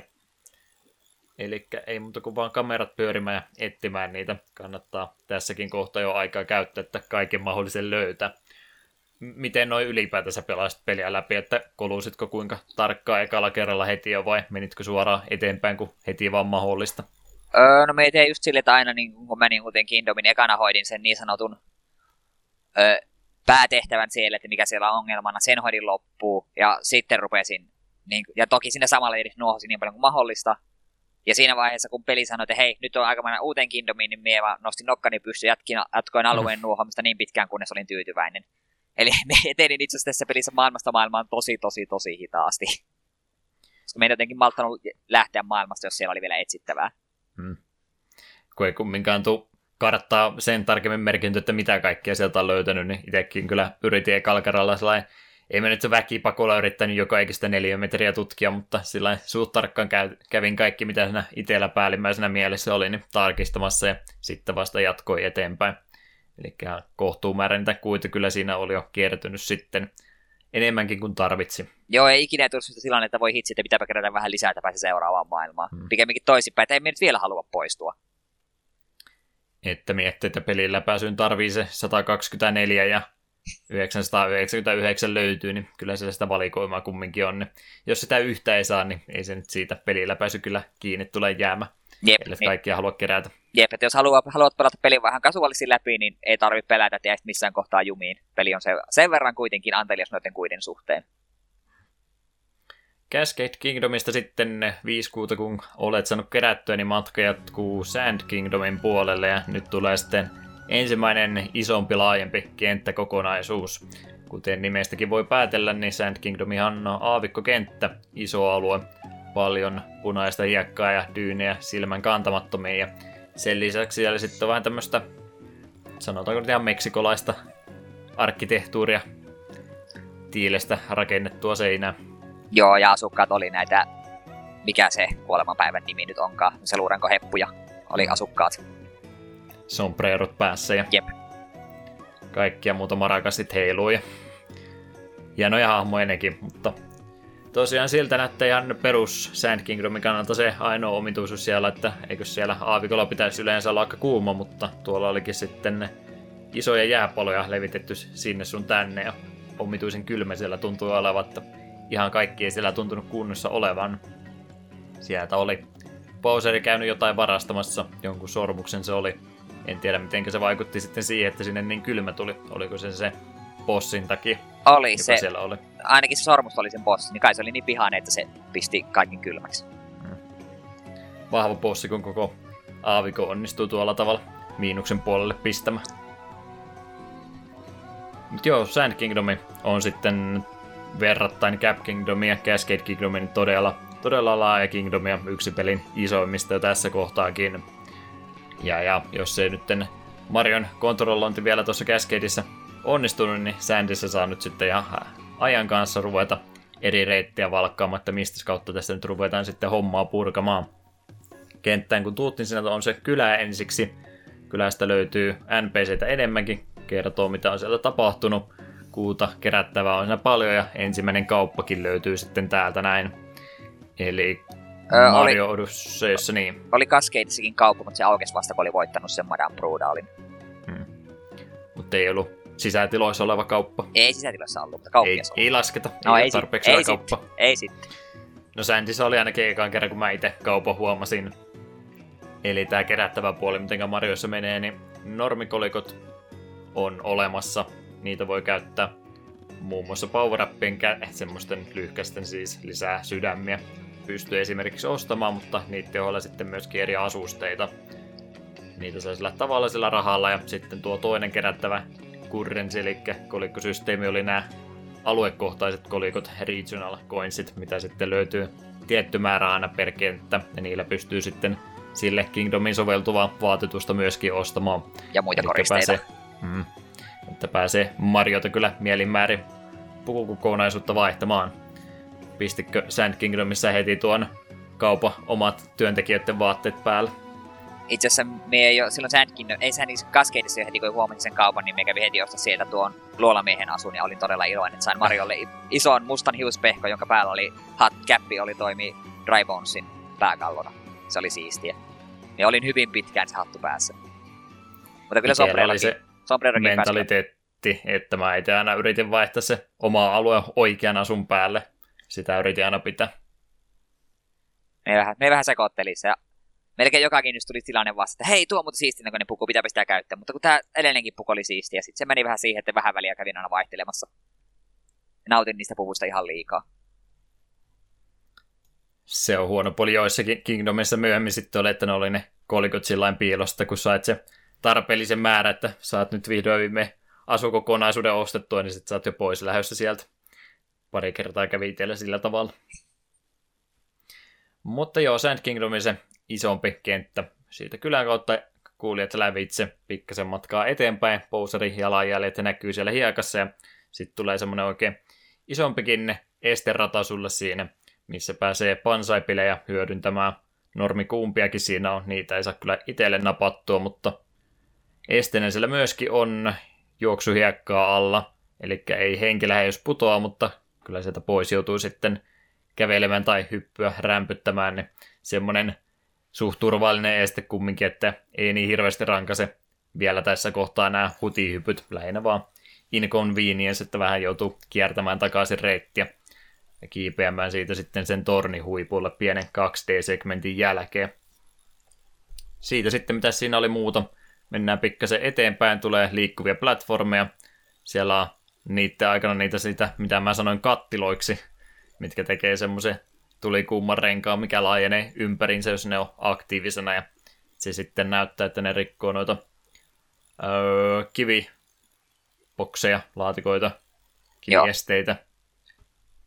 Siitä mennään alas, siellä tulee niitä semmoisia pääsiäissaaren kivipäitä, millä on silmälasit.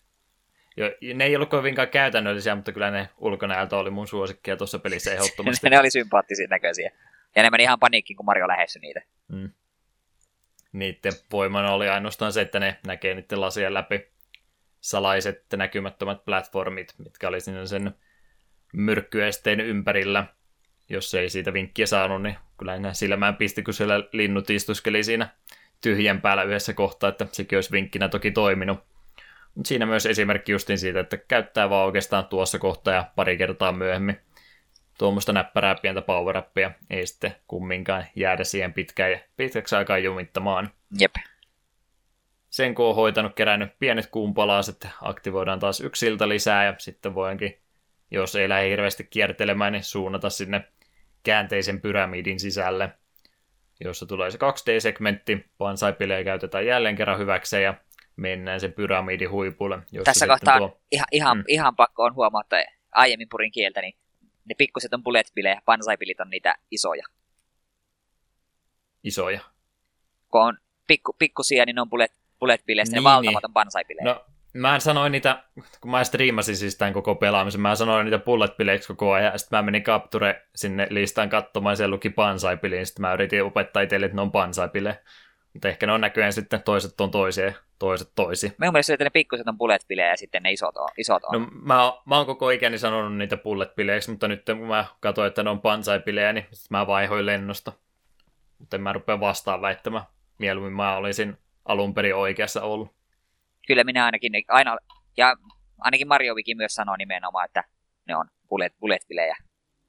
Joo, bullet-pili on ja pansa on isompi. Hyvä, tuli tämäkin faktatieto tarkistettua. Voin todeta, että en ole hulluksi tullut. Olen ollut aina oikeassa. Paitsi viimeisen pari viikkoa, kun mä luulen, että ne oli pansaipille. Hankalaksi tehty. Mario Lore ei ole kunnossa vieläkään. Joo, eteenpäin vaan. Eli Sand Kingdomin perältä löytyy se ylösalasi oleva pyramidi, jonka huipulla sitten toi toinen Brutal Battle odottaa, ja se taisi nyt olla se tyttöversio niistä, se Harjetti, Harletti, Joo, tonka. Harjetti minun mielestä on. Sillä, sillä, sillä on psykopaattinen nauru. Joo. Julma hahmo. Se, se, olisi ihan hyvin, löytyy. se olisi ihan hyvin voinut naurun puolesta olla joku Jokerin kumppani tai jotain. Hmm. Ja nyt menee Harley Quinn menee nyt vaihtoon. Harjentilta löytyy nyt sitten teräskypärä päästä, että se ei onnistukaan heti sillä, että sä hyppäät sen pään päälle, vaan se on selvästikin skautanut Mario abilitit ja estää se, että voi päälle hypätä. Mutta Harjetti heittelee niitä pommeja sitten, mitä täytyy pallotella sille takaisin, niin sen voimasta se teräsattukin lentää pois päästä ja sen jälkeen pystyy sitä vahinkoa vasta tekemään.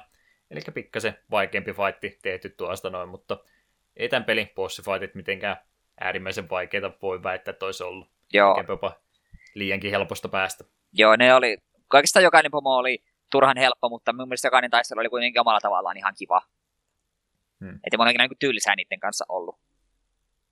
Semmoinen yksinkertainen asia, mitä täytyy hyödyntää kolme kertaa, ja sitten on bossifight ohitte.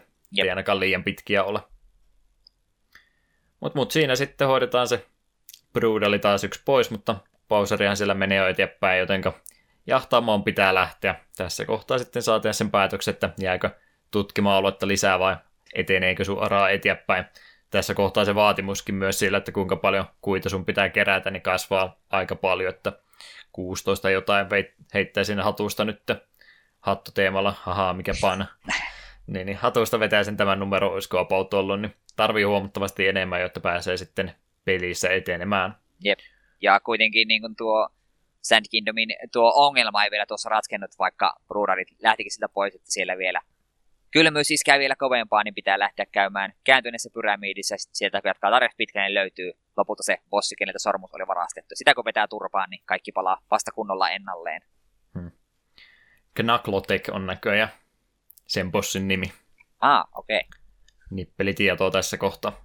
Se itse asiassa tässä on jännää, että Suhan ei periaatteessa tarvi missään, ainakaan näissä, no ehkä Cascadeissa varmaan tarvii joo, mutta Sandissä eteenpäin, niin sun ei tarvii tehdä oikeastaan mitään noita tarinajuttuja. Se voit vaikka kerätä sen verran kuita, kun tarvit, ja jättää Brudelit oma onnesanoja ja lähteä seuraan eteenpäin. Sitten näkyy mm. vaan, kun Bowserin alus kanssa sitten yllättäen, kun siellä lähdet sieltä pois, niin yllä, nekin päättää, että ehkä me järkeenä tänne hengailemaan.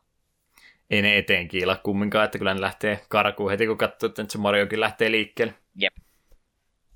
Eli ei tosi tätäkään bossia esimerkiksi tarvi välttämättä käy nappaamassa, mutta veikkaa, että valtaosa varmaan siellä vielä kävi pyörähtää ennen kuin eteenpäin jatkoi, ja niin ainakin itse tein. Jep, se on jotenkin lo- loogista seurata sitä, kun niin kauan kuin peli sanoo, näyttää sulle, että hei, täällä on tämmöinen seuraava tarinakuu, niin ne on ihan loogista käydä poimassa pois nopsaan. Yes, mulla oli Sandista kaikki. Haluatko lentää Odysseillasi eteenpäin? Haluan vielä mainita, että Sand Kingdomissa oli mahtava mikäli patsasleijona jaksi, jolla pääsi ratsastamaan. Hmm. Jaksi oli hieno. se musiikki tuossa edellisellä tauolla, mikä siinä kuului. Se on liukas jaksi. joo, siis, joo, se vähän turhankin nopea kaveri meinasi olla välillä. Mutta hauska sillä oli sitten ratsastaa. Pääsi nopeasti kiertämään ympäri Sand Kingdomin. Hauska sillä oli kirmata täyteen vauhtia, pistää paniikissa jarrut lukkoon ja valua sitten siitä huolimatta reunalta alas. ja jos sen me itse voisin Sand vielä sanoa, että se oli tämä, ei, koska se ensimmäinen iso maailma, niin se eka paikka, missä mulla kävi sitä, että me on tekemässä jotakin, tai joko tarina muun ja jahtaamassa, tai muuten vaan tutkimassa jotain, sitten mennään jostain kaukaisuudessa, että tuolla muuten on muun jotenkin jännä, että mä näen, näen sen hohteen. Sitten me lähden sinne, matkalla sinne me että hei tuollakin on muuten jotakin. Sitten puoli tuntia myöhemmin me on toisella puolella kartta ja me enää tarkalleen muista, mitä me alun perin oli etsimässä. Hmm. Se pela- pelaaminen... Sand Kingdomissa kyllä varsinkin sitten, kun on vähän enemmänkin niitä kuitaan lokannut, niin siellä kyllä on aika tiheään tahtiin niitä kuitenkin, että ymmärrän kyllä, minkä takia sitä saattoi aiheutua. Jep, se oli jotenkin... Jos, jos kokisi jostain niin kuin lähimuistin menetyksestä, niin tota olisi hankala pelata, se menisi, menisi ihan sekaisin ihmisparka, kun juoksisi kahden munin välillä koko ajan ja sitten vaihtaisi kesken matkan suunnan. Joo, mutta sitten voidaan jatkaa tosiaan sitten Sandista. Seuraavaksi sitten tuli se, tuli, matkaan tuli nimittäin tuo, tuo, tuo en osaa enää suomea. Tätä risteys. Mm. Sait valita kahdesta eri kingdomista. Lähdetkö Lake Kingdomiin tai Wooded Kingdomiin. Ja koska täällä listassa lukee Lake ensin, niin mennään ensin Lakeen. Itse taisin... En itse muista, kummassa kävin ensin. Wooded taisi olla yläpuolella, että kai me sinne menti. No kun me en muista. Mennään Lakein kautta nyt tällä kerran. Okei, okay, no mutta kuitenkin. Eh, eli niin, Lake Kingdom on yllätys, yllätys, vedenalainen tai tällainen vesimaailma. Siellä kun, sinne kun menee, niin heti ensimmäisenä edessä on paljon vettä ja kansalaiset on tällaisia ihme kala, kalaheppuja ja nämä sitten puhuvat siitä, että miten jotkut pahikset on käynyt val- varastamassa heidän niin kuin kuuluisan hääpuvun. Se oli joku Loch Ness Dress tai joku vastaava. Mm. Vaikka Lo- Loch Dress. Joku, joku Loch Nessistä kuitenkin vitsi se oli väännetty. Ja tää Loch Ness. Joku, joku se oli. Ja tosiaan tää oli eka paikka, missä pääsi veteen tutustumaan ja se on aina jännittävää, kun missä tahansa pelissä ei joutuu se veden kanssa, mutta minun mielestä Mario käyttäytyy vedessä ihan kivasti, etenkin kun sai käpillä napattua Cheap Cheapin, niin sitten oli... Punaiset valot vilkkumaan päässä ne hälytysmerkki, että herra Jumala, nyt on taas näitä vesikenttiä, että kaikki miehet kannelle. Jep. Mutta sitten tosiaan kun Cheap Cheap heti kun sai haltuun, niin homma oli varsin simppeli. Ja Cheap on tämä Mario Galaxin tai universumin tämä, tämä ihme punavalkoinen pikkuluuden kala, joka on tainnut olla melkein jokaisessa Mariossa. Mm, joo. Ekaista Super Mariosta asti. Jep. Ja täällä sitten kun on vähän uitu ja sukeleltu, niin päästään sinne itse varsinaiselle pääkallopaikalle, missä puku on, on kadonnut.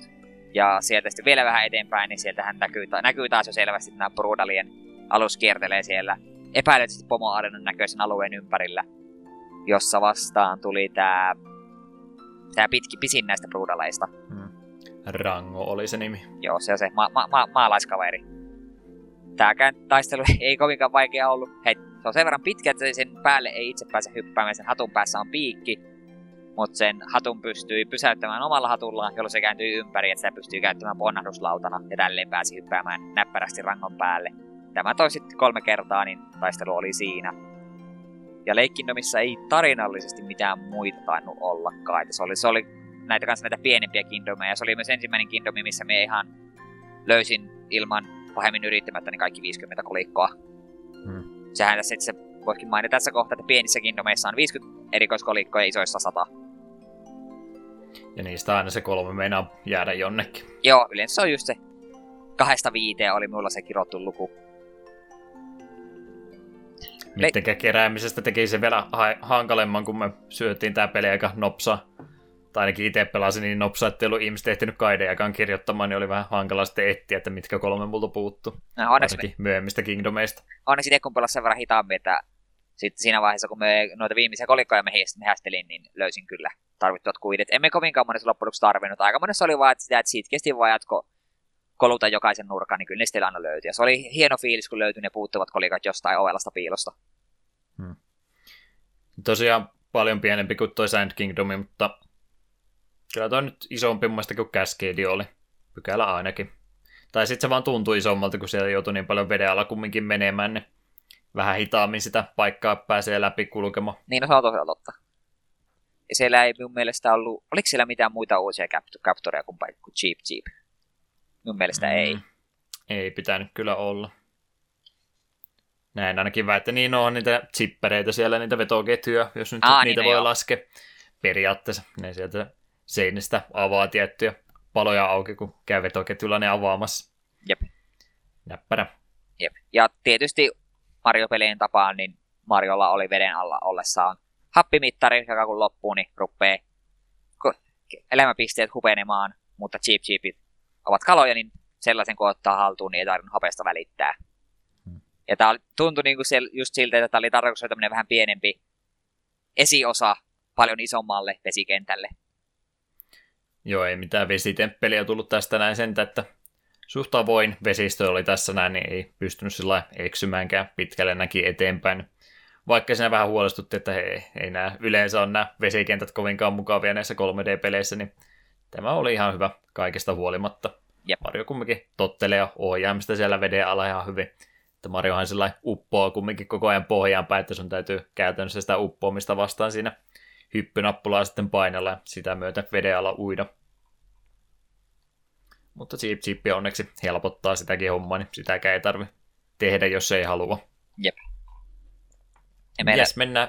Niin, sano vaan. Menin Mä juuri... katsoa, että meillä tulee niin hirveän pitkä jakso, niin ei, ei kaikkia tarvi kumminkaan. Joo, no meidän just sanoa, että meillä ei varmaan leikistä ole enempää sanottavaa, että se oli kuitenkin sen verran pieni. Hmm. Voidaan, voidaan mennä mestaan, missä on pelin paras musiikki. Ja muutenkin yksi pelin parhaita Kingdomeita, eli Wooded Kingdomi oli se toinen vaihtoehto, mitä tässä voi nappaista.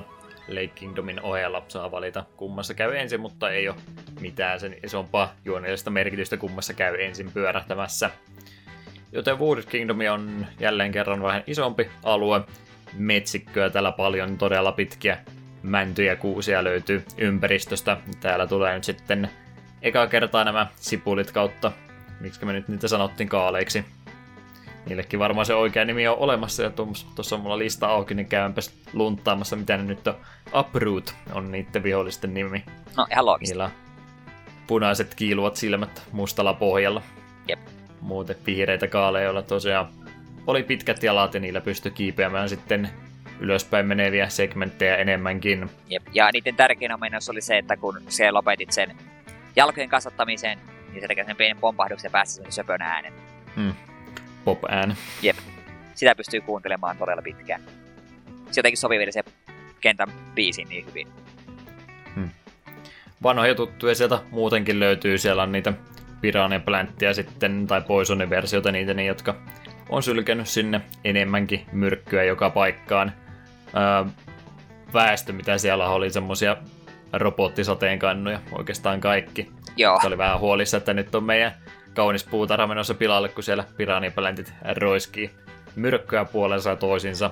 Siinä on se ensimmäinen kohta, mistä tuo alkaa, että mennään sitä eteenpäin. Mutta loppupäästä löytyy sitten taas sitten Brudeliakin vielä, mikä pitäisi päihittää. Ja Brudelin jälkeen on myös yksi bossifight jälleen kerran lisää, mikähän sen nimi mahtoi olla. Mä tässä pilkuilen jälleen kerran olan ylitse. Torque Drifti oli sen nimi. Joo. Eli siellä on sitten tuommoinen puutarhassa vielä erikseen. Salaisessa puutarhassa vielä yksi boss fight enemmän. Jep. Eli siinäkin merkki siitä, että isoimmissa Kingdomeissa on yleensä kaksi bossitaistelua. Tosiaan uprootit oli ne yhdet viholliset ja tankkia löytyy sieltä myöskin, mitkä on tietysti se, mitä Mario-peleistä aina puuttunut, eli tankit. World of Tanks Mario versio tässä näin kyseessä. Tankit siis, tarviiko tankkia kuvailla? Tankit tuhoaa kiviä. Kyllä. Ampuu myöskin muita palloja.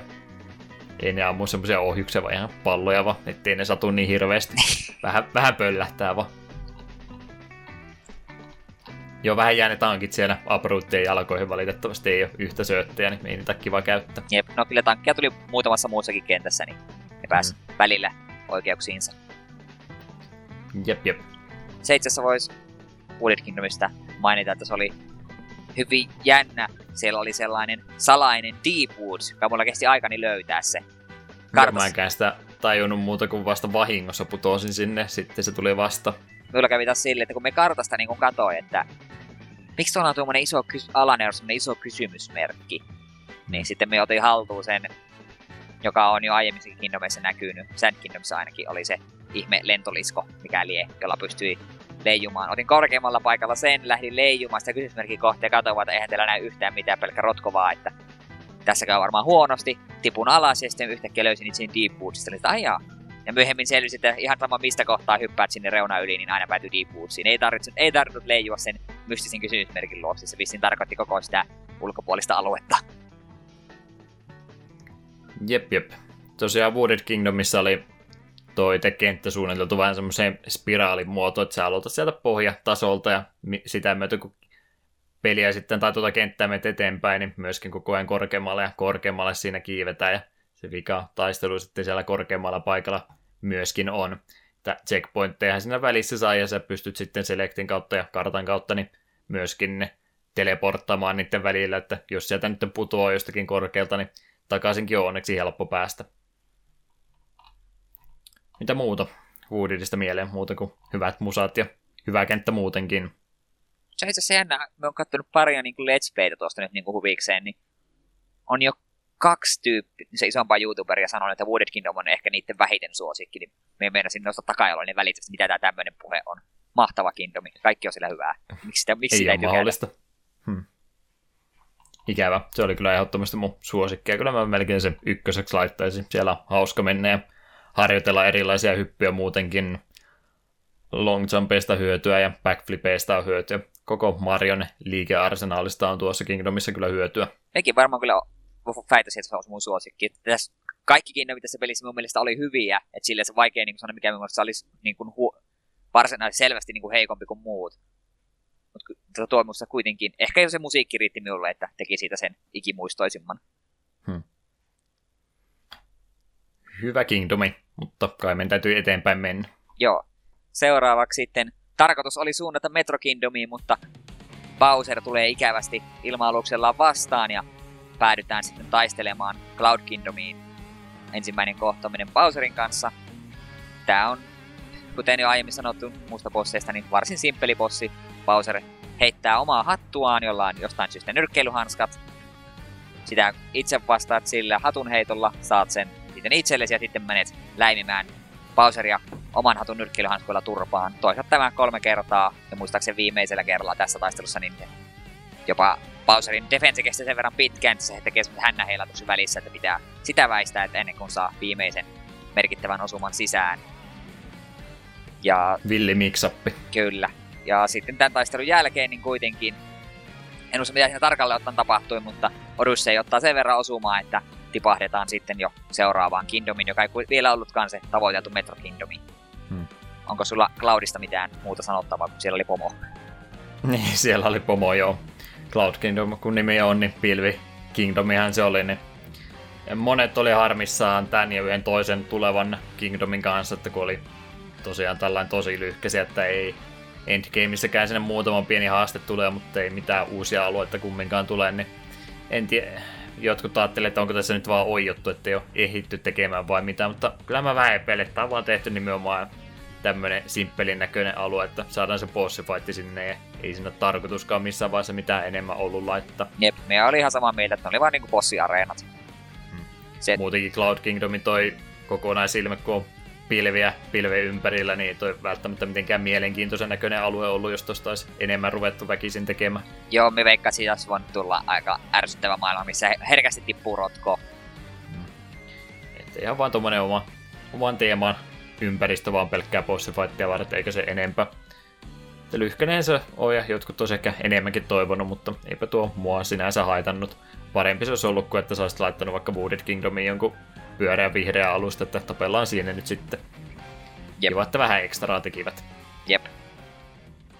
Cloudista mennään kovaa vauhtia eteenpäin, ollaan Bowseri neljä kertaa enää huitastu, niin Odyssey putoo sinne sitten matkan varrella, ei ihan tuonne Metro Kingdomiin asti pääse, vaan tulee se Lost Kingdomi siinä välissä, mikä on taas pikkasen pienemmän kokoinen kenttä, mennään ehkä tuohon Cascade Kingdomin kokoiseen, mutta ei ihan samalla idealla mennä, vaan nyt heittää peli pienen kierrepallon sulle, eli meet siinä pikkasen matkaa eteenpäin, niin sieltä tuleekin lintu nappaamaan käpin suuhunsa ja se sitten lentää sen kanssa hiukan pois ja nyt tulee ensimmäistä kertaa pelissä tilaan, että sä joudutkin pelaamaan ilman kaikkia näitä käpiä apuja, eli et pysty kaptureja tekemään ja pikkasen sitä sun tasohyppelytaitojakin tietysti heikentää, kun et pysty sitä platformina käyttämään. Tää oli sinänsä ihan hauska ylläri tässä kohtaa, että säännöt muutettiin tässä kohtaa. Joo, se oli. Ei se kyllä kauaa kestänyt. Melko pian no käpi, käpi oli, mutta oli silti kuitenkin erikoinen maailma, että täällä sulla ei ollut mitään niin kuin story-tavoitetta. Oli vaan, että se tarvitsi tietyn määrän muuneja, että, että saadaan taas Odyssey kuntoon. tämmönen välipysäkki tässä kohtaa, mutta tosiaan ihan hauska tulee tommonen pieni haaste, että nyt kun oot tottunut näihin kontrolleihin, niin nyt me otetaankin sulta pois. Tämmöisiä esimerkkejä Nintendo-peleissä kyllä ennenkin on ollut, mutta ihan hauska kumminkin. Otetaan vähän työkaluja sulta pois ja katsotaan, mitenkäs pärjät niillä, mitä sulla enää jää. Nopsaan saat sen hattu siinä kumminkin takaisin, kun se linnun säikytellyt ja jatkuu sitten kiipeäminen eteenpäin. Vähän samassa hengessä on rakennettu kuin tuo Cascade Kingdom, että ylöspäin kolutaan siinä sitten suht pientä aluetta ylöspäin. Ja huipulta sitten ei mitään sen jännempää löydy muuta kuin Toadien rakentama kauppa, jossa ilmeisesti ei asiakkaita jostain kumman syystä ihan hirveästi ole. Vähän hankalaan paikkaan rakennettu. Jep. Niin, eihän siellä ollut mitään multimuun eikä mitään muutakaan. Ei, siellä oli vaan Ha- etsi. Hatun sait ja eti jokunen kuu ja sitten jatketaan eteenpäin. Jep. Ja ainoa uusi Capture taisi olla just se mun suosikki Tropical Wiggleri. Mm. Ja, niin joo, siellä on toinenkin vihollistyyppi, mutta siihen kun yrität sitä hattua viskasta, niin se nappaseekin sen kouraansa ja lähtee sitten lentämään sieltä sua kohti, räjähtää kosketuksesta. Eli ihan kaikkia vihollisia vastaan sitä hattuakaan ei auta heittää. Jep. Ja sitä, sitä kyseistä vihollista piti vähän hyödyntää, että sai tietyt palikat räjäytettyä. Muuten tuo oli tämmönen seikkailusaari, että ei mitään tappelua eikä sen jännempää, vaan lähinnä platformingia ja pulmanratkontaa, että mitenkäs täältä kaikki mahdollinen löytyy. Niin tää oli kyllä myöskin yksi top kolmoseen varmaan pistäisi itselleni tämä mestan. Poisoni vettä löytyy ympäriinsä, että joutuu nyt sitten jo pikkahiljaa totuttautumaan viimeistään tässä kohtaa siihen tasohyppelykontrolleihin, koska nyt rupeaa sitten jo jonkin verran sakottamaan niistä huonoista hypyistä. Jep. Ja elämän pystyy tekemään itselleen hankalammaksi, kun yritti ottaa muuneja paikoista, mitkä oli tarkoitettu Tropical Wigglerille. Hmm. Yritit kovasti. Pari kertaa yritin ja sitten oli sitten hetki tässä saattaa olla fiksumpi. Ja minä myönnän ihan, että me tässä myöhemmin pelissä useammassakin Kingdomissa tein just silleen, että just näitä coineja oli jossain just laavan tai myrkkyveden yläpuolella, niin me tein ihan rohkeasti vaan itsemurhahypyn, koska ne kolikot kuitenkin tallentuu, kun se saat ne. Ei väliä vaikka kuolisikin sitä yrittäessä. Sitten sen jälkikäteen löytyy se parempi ratkaisu, että millä tämä olisi tarkoitus ollut tehdä. Jes, semmonen välipysäkki kaksinkin kappaleen tuli, mutta se suunta, mihinkä meidän piti mennä, niin oli se Metro Kingdomi, niin koitetaan nyt. Joo, Metro Kingdom on tämä myöskin paljon trailerissa näytetty paikka, jossa sijaitsee tämä New Donk City, jälleen iso maailma, iso, todella iso kaupunki, ja peli antaa ymmärtää, että me ollaan vain sinne pienessä osassa sitä kaupunkia, ympärilläkin näkyy hirveästi. Että koko, koko tämä Kingdomi on pelkkää valtavaa kaupunkia, vai mikä tässä on kyse. Mutta tänne kun saavutaan, niin ei näytä kovin hyvältä. Vettä sataa ja pilvenpiirtäjän huipulla on inhottavan näköinen robotti Wiggleri. Ja kylän pormestari, tai kau- kaupungin pormestari Pauline, joka on ehkä tuttu vanha, vanhan kunnon Donkey Kongin pelaajille. Kyseessä on täsmälleen sama henkilö, jonka Mario aikoinaan Donkey Kongissa pelasti DKlta. Ja siinä sitten lähdetään sateista kaupunkia tutkimaan. Siellä tulee lisää näitä tankkeja ja edetään kadu- kaduilta lopulta sitten sinne pilvenpiirtäjään. Pilvenpiirtäjästä kun päästään tuonne ulkopuolelle, niin sitten päästään haastamaan tämä Mecha Wiggleri tankilla taisteluun.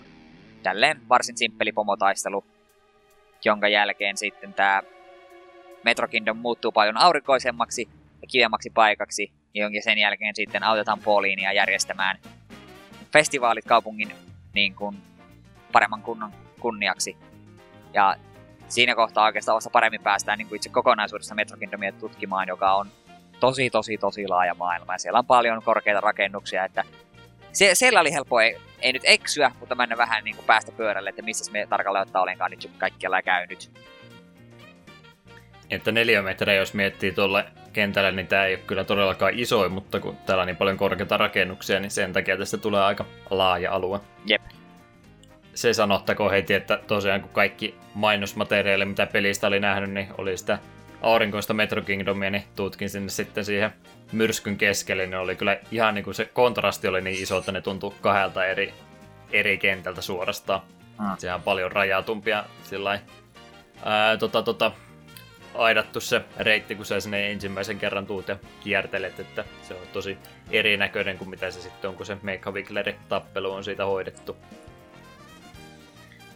Muuta sanottavaa siinä just niin kun tultiin ekaa kertaa sinne pimeälle kohdalle, kun sä siellä tankeella ajelet niitä New Donk City katuja pitkiä, mutta toisia tankkeja vettä sataa, niin mä voin kyllä sanoa, että siinä kohtaa ei hirveästi Mario-peliltä tuntunut. Se oli, se oli todella iso plussa, että se oli tota, jotenkin niin odottamaton se ympäristö siinä kohtaa, että mä vähän ihmettelin, että onko tämä nyt todellista, että tämmöistä ollaan tehty.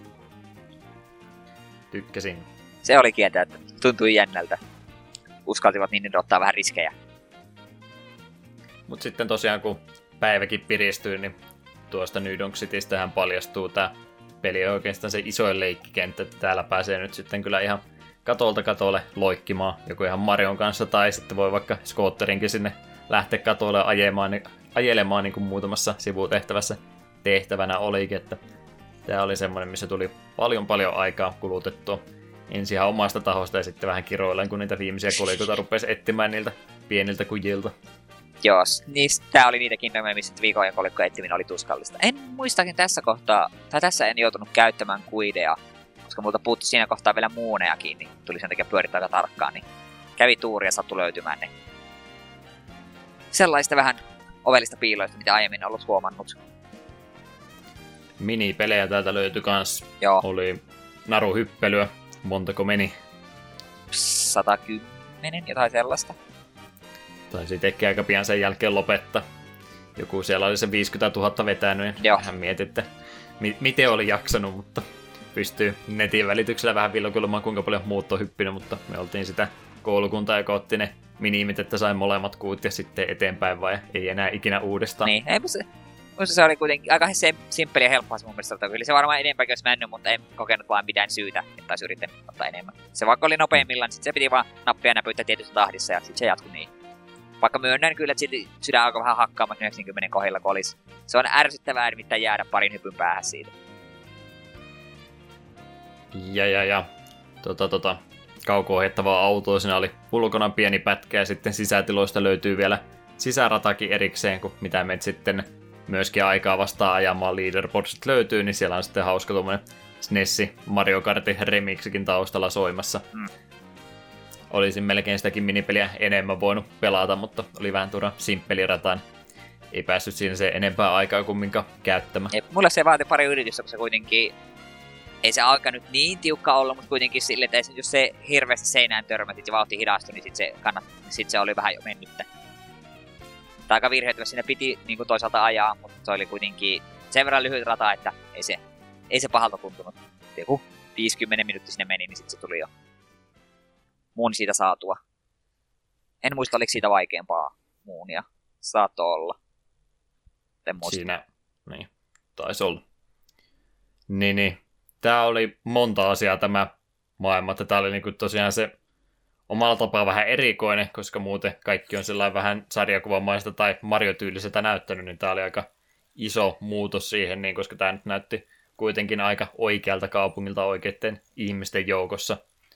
Ja Mario siellä sitten on semmoinen 60 senttinen kääpiö kaikkien välissä hyppimässä joukossa, niin onhan se aika jännän näköinen alue siinä mielessä. Ero on aika suuri Joo, ja, verrattuna kaikkeen muuhun. Ja tästä itse asiassa ensimmäistä kertaa rupesin niin kuin kunnolla miettimään tätä juttua, että mikä Mario on. Ei se voi olla mm. ihminen, jos nämä muut on ihmisiä. Ja sitten se myös herät, rupesi kunnolla myös miettimään sitä, että kun se liikut Kingdomista toiseen, niin se näet niin kuin sen maa, maapallon. Tai siis se ei maapallo, vaan mikä ihme planeetta nyt lieneekään. Ja rupesi katsomaan niitä muotoja sille, että mikä on tämä planeetta, mitä kaikkia, täällä on paljon alueita, missä me on käyty, mitä siellä on, onko siellä jossain Mario and Luigin Bean Bean Kingdom, ja mi- missä, missä täällä on Mario Sunshinein se mesta, joka nimi ei enää muista, ja niin poispäin. Haluan täydellisen niin kuin kartan ma- ma- planeetasta, millä Mario on. Tämä herätti niin paljon kysymyksiä se on sitten siihen Mushroom Kingdom historikirjaan tulee nämä kaikki. Siinä kerrotaan myöskin Marion timeline täydellisesti. Mutta joo, täällä myöskin tämä Metro Kingdom on se nostalgiapuoli, koska täällä oli aika paljon sitä 2D-pätkääkin olemassa. Muun muassa siellä pääsee super, ekan Super Marion tuo 1 kautta 1 kentä pelailemaan kokonaan. Ja muutenkin yksi pelin hienommista kohdista tulee, että siinä lopussa just kun on sitten kerätty Paulinille bändi kasaan ja pääsee festivaaleille juhliin, niin siinä tulee sitten se pelin pisin 2D-segmentti, jossa toi Jump Up Superstar soi taustalla ja vähän tuolla Dekon tai se Donkey Kongin pelin, niin mitä siinä on sitten noita elementtejä käytetty, niin palavia tynnyreitä sun muita, niin niitä oli hypitä ja Donkey Kongikin käydään sieltä vielä huipulta sitten pudottamassa. Tämä on ainakin mulle oli se yksi mieleenpainuvimpia kohtauksia koko pelissä. Jo, ehdottomasti. Oli, se oli vaan niin siistiä. Hieno Kingdomi kaikin puolin. Ja paljon kerättävää. Sitä siellä kyllä oli. Ja tämä oli siinä mielessä semmoista jännää Kingdomia, että täällä sen jälkeen, kun se oli just sen Me- voittanut, niin kaduilla ei ollut oikeastaan olla yhtään ainutta vihollista. Se oli pelkästään niissä joissakin haastehuoneissa oli vihollisia, mutta muuten niin kun itse Metro Kingdom itsessään oli vapaa vihollisista. Että siellä ei pahemmin tarvinnut niistä välittää. Sen kun juoksenteli katuja pitkiä tutkipaikkoja. Jonkinlainen dystopinen kaupunkihan tämä on oltava kumminkin, vaikka muuten siellä päivä paistaakin joka päivä, mutta kaikki ihmiset pukeutuu samoihin harmoihin vaatteisiin ja lapsia ei näy kaduilla ollenkaan, että vähän kyseenalaista, kyseenalaista että mikä sitä kaupunki oikein olevinaankin. Ja muutenkin tuo huomiota. Huolestuttavaa. Oliko siellä... Lisää näitä Mario-teorioita. Joo, huhu. Pelottavaa.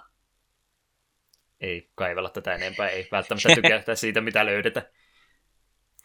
Hieno Kingdomi kumminkin. Joten sä kävit Metro Kingdomin läpi, niin mä menen vaikka tästä sitten eteenpäin. Ikävin mieli, kai se on pakko jatkaa eteenpäin. Jälleen kerran tulee se vaihtoehto sitten kahden eri reittivalinnan kohdalla tässä näin toista kertaa pelissä, eli Snow tai Seaside Kingdomit olisi tuossa seuraavana valintana, niin kun miettii, että valitaanko me tuommoinen, missä on arktiset olosuhteet vai tuommoinen tota, Hawaii-tyylinen rantaloma, niin totta kai me lähdetään sinne lumeen sekaan heti ensimmäisenä suomalaisittain se on se kotimaisema kumminkin. Eli Snow Kingdomi napataan nyt vaikka ensimmäisenä tuossa vaihtoehdoksi.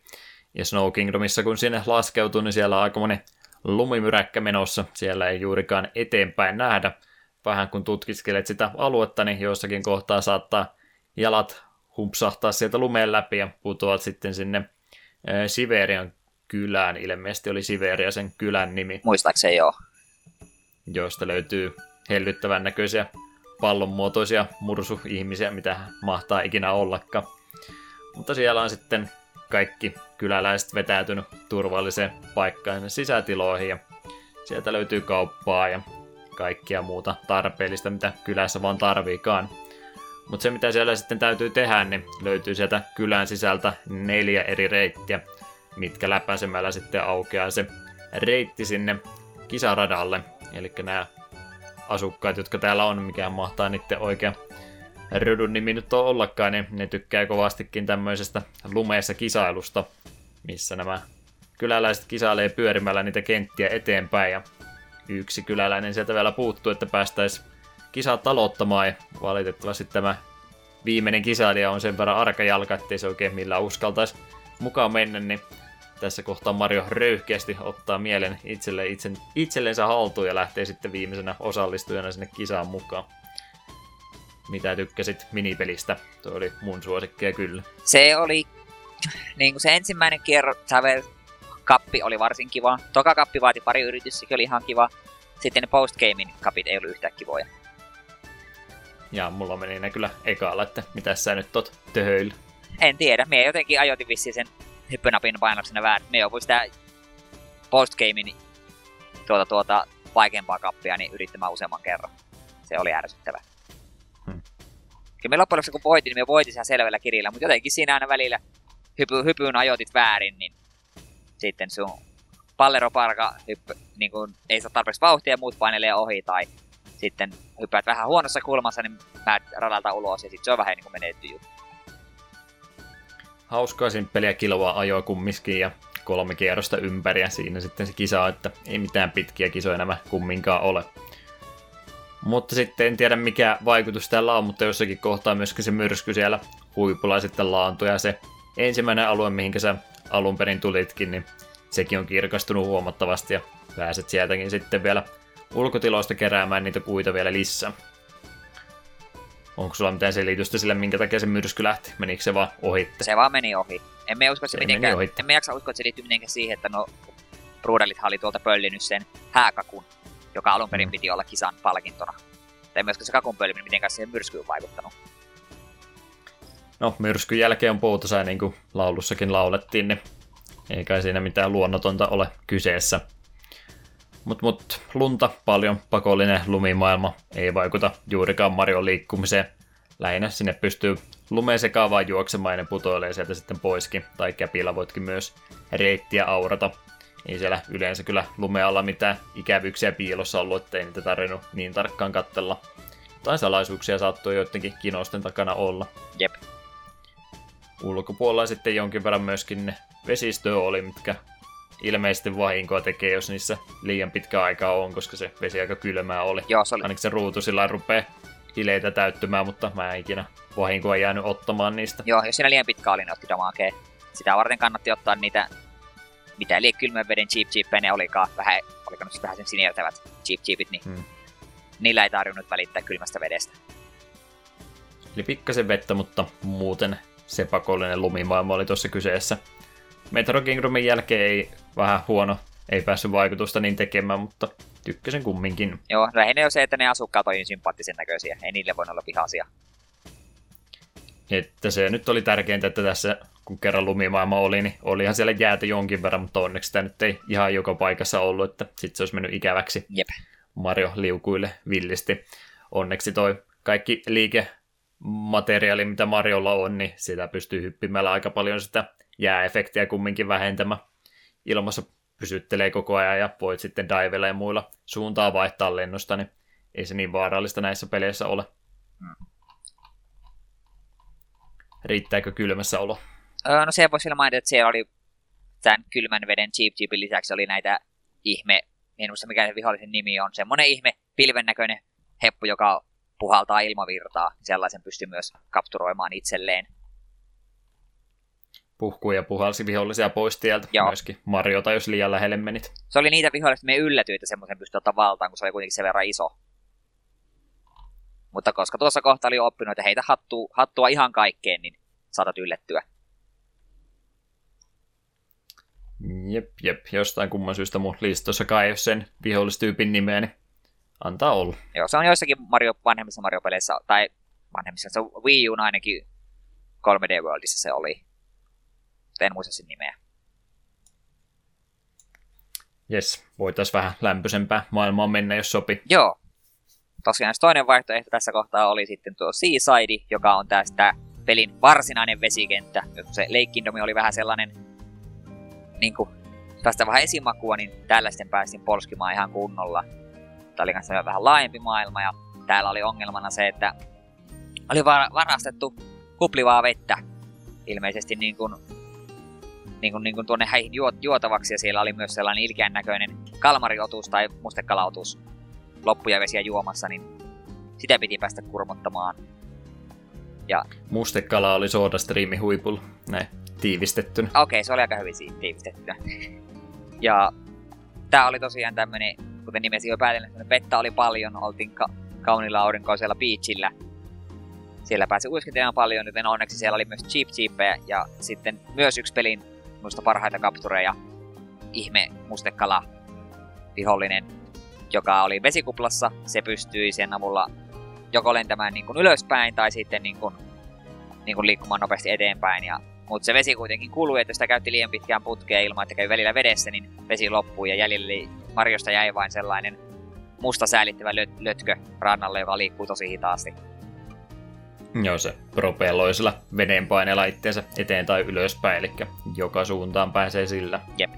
Tiettyyn korkeuteen asti, ei sillä ihan taivaisiin asti pääse, että riippuu kuinka korkealta sä se ylöspäin menemisen aloitit, niin sen mukaan myöskin täytyy mennä. Ja tuolla, että sen bossin pääsi haastamaan, niin siellä kentässä oli niin kuin neljä sellaista pistettä, missä piti käydä nappia painamassa. Sieltä lenti pullonkorkit kaveria päähän ja sitten lopulta kun kaikki neljä oli osunut, niin se oli sen verran vihainen, että haastoi taisteluun. Ja sitä vastaan tapeltiin just tällä kyseisellä ihme mustekala vesipallootuksella.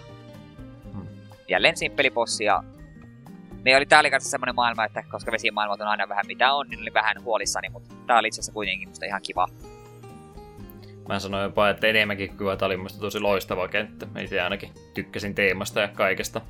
Oli semmonen, että oli mukava suorastaan vedeala ensimmäistä kertaa ja videopelien historiassa, niin etsiskellä kaikkia. Itse ainakin kovasti tykkäsin. No, tää oli ainakin tosi nätti. Se oli just tää, se meren pohja tai se, niin se oli tosi nätin näköinen, kun siellä oli korallia ja kaikkea muuta. Niin siinä ja sitten kun Jeep Jeepillä kuui, niin se oli niin simppeliä ja ei tarvinnut ilmasta huolehtia, niin oli, oli lepposaa tutkiskella paikkoja. Hmm. Se justiin se, mistä sä sitä mustekalavihollista puhuit, jonka nimeä mä tällä jälleen kerran yritän kovastikin löytää, mutta minkään takia ei ole tänne mun listaan niitä kaikkia laitettu. Oli mikä oli, niin kumminkin niin se plus toi ympäristö, niin tää oli varmaan nyt lähimpänä sitten Sunshinea, mihinkä tää peli tuli menemäänkin. Se on kyllä totta. Että aika lailla Floodiko se on se nimi siinä Flood. Sunshineissa, se Floodi, niin mitä hyödynnetään, niin se vihollinen toimii ei nyt ihan samalla tavalla, mutta teemallisesti ainakin vähän samalla periaatteella kumminkin. Ja ympäristö muutenkin aika paljon vastaa sitä Sunshine-ympäristöä. Jep. Tykkäsin, tykkäsin kovastikin. Se sitä bossista vielä erikseen mainittako, että kaikki muut bossit, mitä tässä pelissä on, niin niillä on se oma suljettu areenansa ollut, niin tämähän käytännössä sen jälkeen, kun se sieltä keskeltä lähti pois, niin käytännössä vaelsi sitä koko karttaa ympäri. Jep, se on, se on totta. Kyllä silläkin varmaan jotkut reitit oli, ettei se tiettyä määrää kauemmaksi mennyt, mutta se tuntui kumminkin siltä, että siinä olisi ollut koko kentän kokoinen tappelu käynnissä. Jep. Ja siitä ottaa huomioon, kun itse liikuttiin sillä mustekalahepulla, niin, niin pääsi liikkumaan sen verran nopeasti, että se ei niinku haitannut. Ei, ei tuntunut siltä, että pomo pääsi tuota karkuun. Mutta muuten olisi ihan täyden kympin kenttä, mutta siellä oli se lentopallon minipeli, niin 9 miinus. Helvetin lentopallo. Eli sata kertaa pitäisi lentopalloa pomputella putken takaisin ilman, että se ehtii... No se voi hipasta maata, mutta sitten se vielä ehtii siitä takaisin lyömään ja se vaan nopeutuu ja nopeutuu ja nopeutuu ja loppukohdassa ei sitten voi oikein muuta tehdä, kun seisoo keskellä kenttää ja silmät kuivuneena tuijottaa ja yrittää heittää sitä hattua oikeaan suuntaan. Joo, se oli tuskallinen. Minun itse eniten häiritti se, että kun se alku on ihan kauhean hidas, jos joku 20 ensimmäistä syöttöä, niin se on niin tuskallisen hidas. Ja siinä niin kuin keskittyminen alkaa siinä kohtaa herpaantua, sitten kun se rupeaa nopeutumaan, niin se on vielä vähän kohmeessa sen takia, kun se äsken oli niin hidas. Jos olisi koko ajan ollut nopea, että jos olisi aloittanut suoraan sitä 50, joka se nopeutuu, niin siitä pitäisi päästä vasta takaisin uudelleen sataan, niin se olisi ollut silleen aika simppeliä.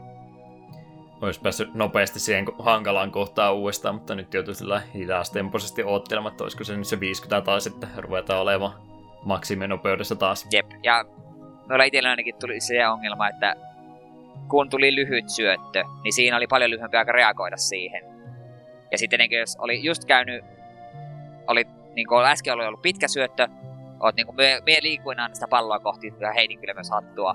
Ja sitten tuli heti sen perään lyhyt syöttö, niin sitten siinä se aika reagoida oli niin lyhyt, että siitä ei tullut yhtään mitään. Että... Ja sitten välillä, kun välillä kävi sitä, että tulee lyhyt syöttö, saan sen, lähden takaisin keskelle, tulee toinen lyhyt syöttö ja sitten se olikin myöhäistä.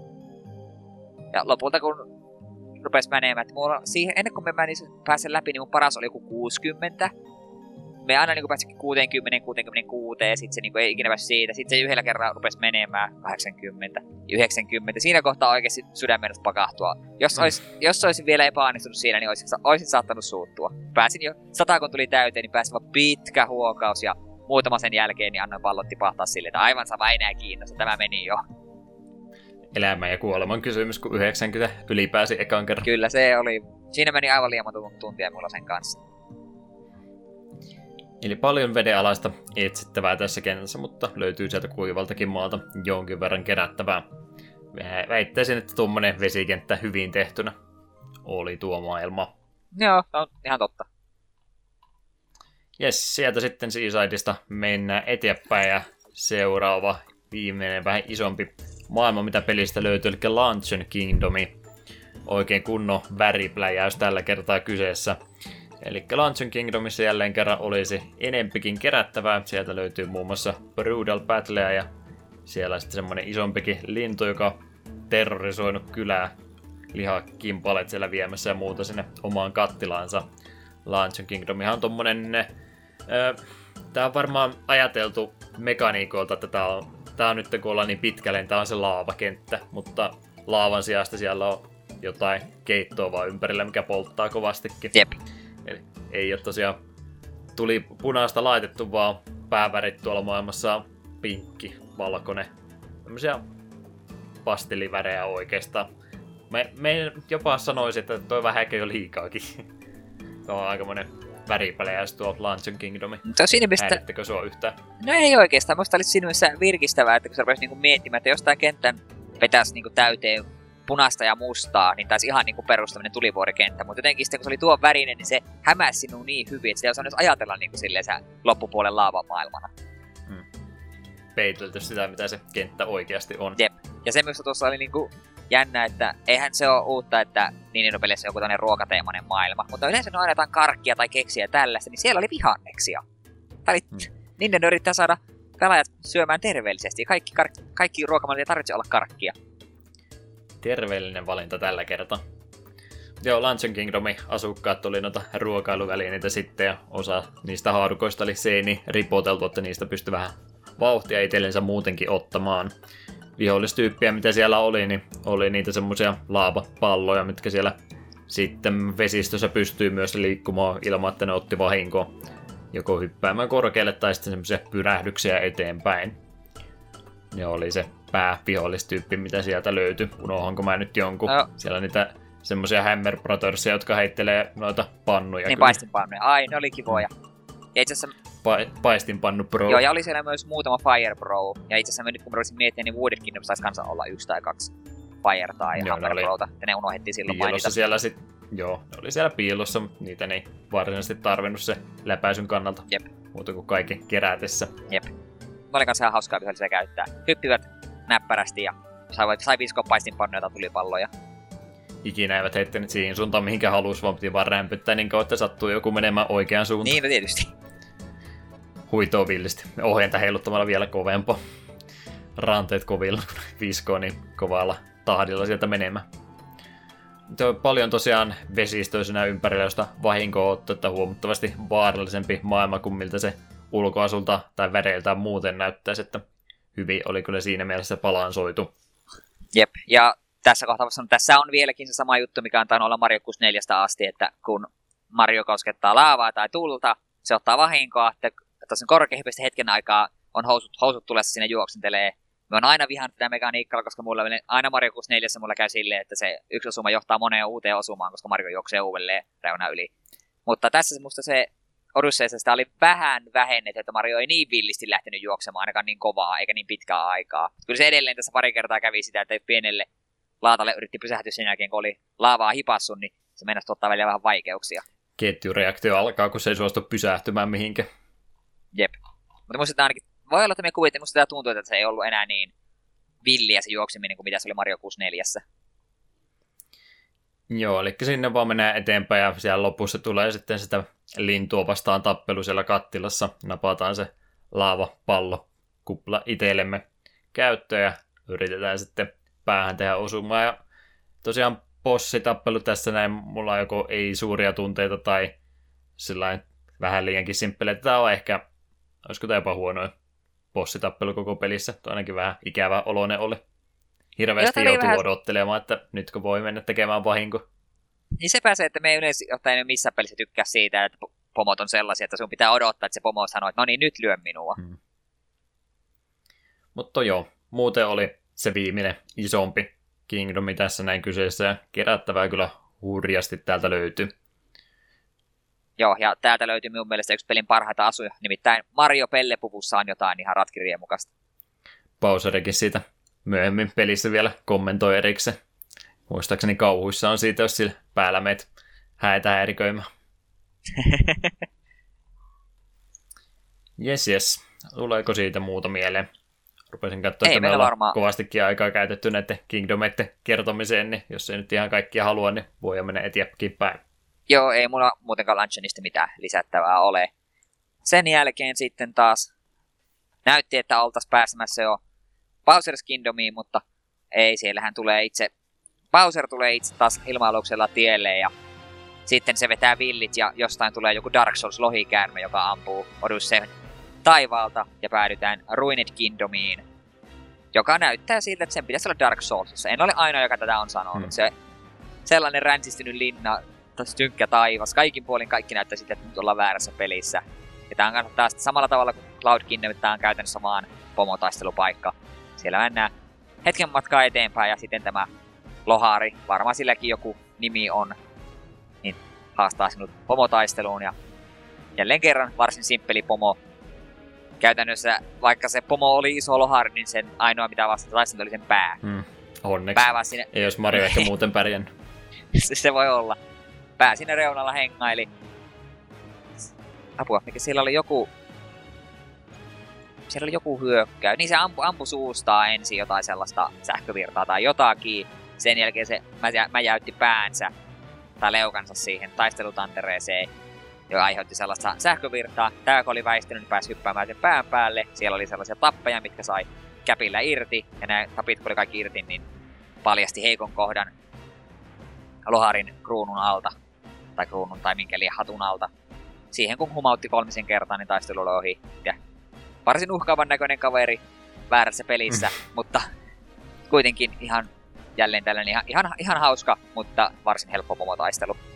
Eli sama reaktio tuli kuin mulla siinä Metro Kingdomissa, kun tankella mentiin teitä pitkin, että tää nyt ei todellakaan Mario-peliltä näytä, mutta ei se haittaa yhtä.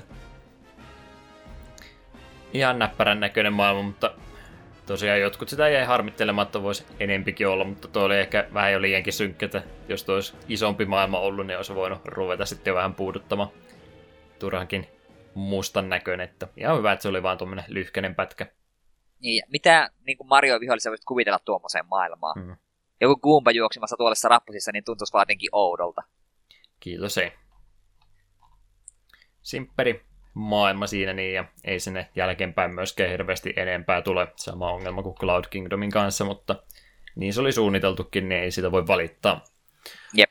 Siitä kun päästään sitten eteenpäin Odysseella vielä kertaalleen, niin olisi aika sinne Bowserin maailmaa kohti mennä, ja siellä tulee sitten oikein kunnon aasialaissävytteen, eli noita feudaaliajan Japania tässä nyt varmaankin lähetty rakennusta ja kaikkien muidenkin perusteella hakemaan. Ja nyt oikeastaan miten nuo kaikki muut Kingdomit on ollut semmoisia, varsinkin Metro Kingdomi oli se leikkikenttä ja muutkin myös samanlaisia ää, pienissä määrin, niin tää on ehkä vähän perinteisempää, vaikka mä en ole siis 3D Mariota pelannut, mutta ymmärtääkseni tää on vähän perinteisempää Mariota nyt sitten tää Bowserin Kingdomi.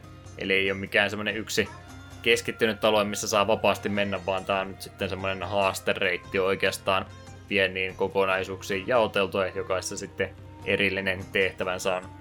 Täältä löytyy niitä pokiolintuja, mistä mainittiin tämän jakson alussa, joilla pystyisi seiniäkin sitten myös kapuamaan ja linkoamaan itseensä eteenpäin. Eli vähän erilainen lopetus tälle nyt. No ei ole viimeinen Kingdomi todellakaan kyseessä, mutta tässä kohtaa taas vähän uutta pistää. Tuliko ihmetyksenä, että tämä tuntuu erilaiselta, että harmittiko? No ei oikeastaan, koska tämä oli siinä mielessä looginen, että tämä oli nimenomaan se Bowserin mesta ja täällä tavoite on nimenomaan saada Bowseri kiinni. Niin varmaan pelaa, niin kun keittiöt halusivat, että siihen menet sitä tiettyä reittiä, etkä niin ohittele, että jokainen este, mikä sulla tulee eteen, niin sun pitää jollain tavalla päästä sen yli, sit voi vaan kiertää sitä. Ja tuli mieleen just Mario 64 on aina just ennen Bowser-taistelun niin on semmonen suoraviivainen este, esteratakenttä. Ja samoin tässä tuli mieleen esimerkiksi Super Mario tuo 3D Worldin, niin kuin just Bowser-kentät, että just tää tuntuu just silleen perinteisemmältä Mariolta. Ja minusta se oli tä- tällaisen kentän kohdalta, niin se oli ihan oikein. Oikeaan paikkaan jätetty se. Ja kyllä sielläkin sitten vaikka vähän erilainen on, niin yhtä lailla sitä ketä- kerättävää sitten löytyy varsinkin jälkeenpäin, kun uudestaan menee tuota koluamaan. Kattoja Jep, pitkin ja vaik- löytyy paljon. Ja vaikka sun piti niinku periaatteessa liikkua koko ajan niinku tiettyyn suuntaan, niin siellä kuitenkin oli niitä vapaaehtoisia reittejä ja tiettyjä, ja sitten pystyy myös kiertämään vähän eri kautta. Yes, sieltä myös Bowserin Kingdomista sitten loppupäästä löytyy niitä pomotappeluja vähän enemmänkin, eli siellä tulee nyt Brudaleista kaksi pyörähtämään uudestaan Harjetti ja sitten Topperi, molemmat vähän vahvemmassa muodossaan tässä kohtaa. Eli ha, mitä se Harjetti tekikään pommeja, tai no se on itse asiassa, taisi olla aika sama juttu, pommeja se saattoi vähän enemmän ehkä heittää. Topperilla Ää, oli oliks- niitä hattuja enemmän. Joo, ja oliks tuolla Harjetilla ekalla taistelu, tai taistelukerralla kaksi lettiä, missä oli pommit vaan vai yksi? Sulla toisella kerralla sillä oli kaksi. Joo, saattoi olla yksi vaan siinä, eli on se vähän vaikeampi sitten. Joo. Ja eikö me jotain, missä Kingdomissa muuten tuli ne kaksi muuta uudelleen? Öö, Spewart tuli Luncheonissa ja Woodedissa. Rang oli leikissä ja Snow Ki- Hetken, missä se on Snow Kingdomissa ollut?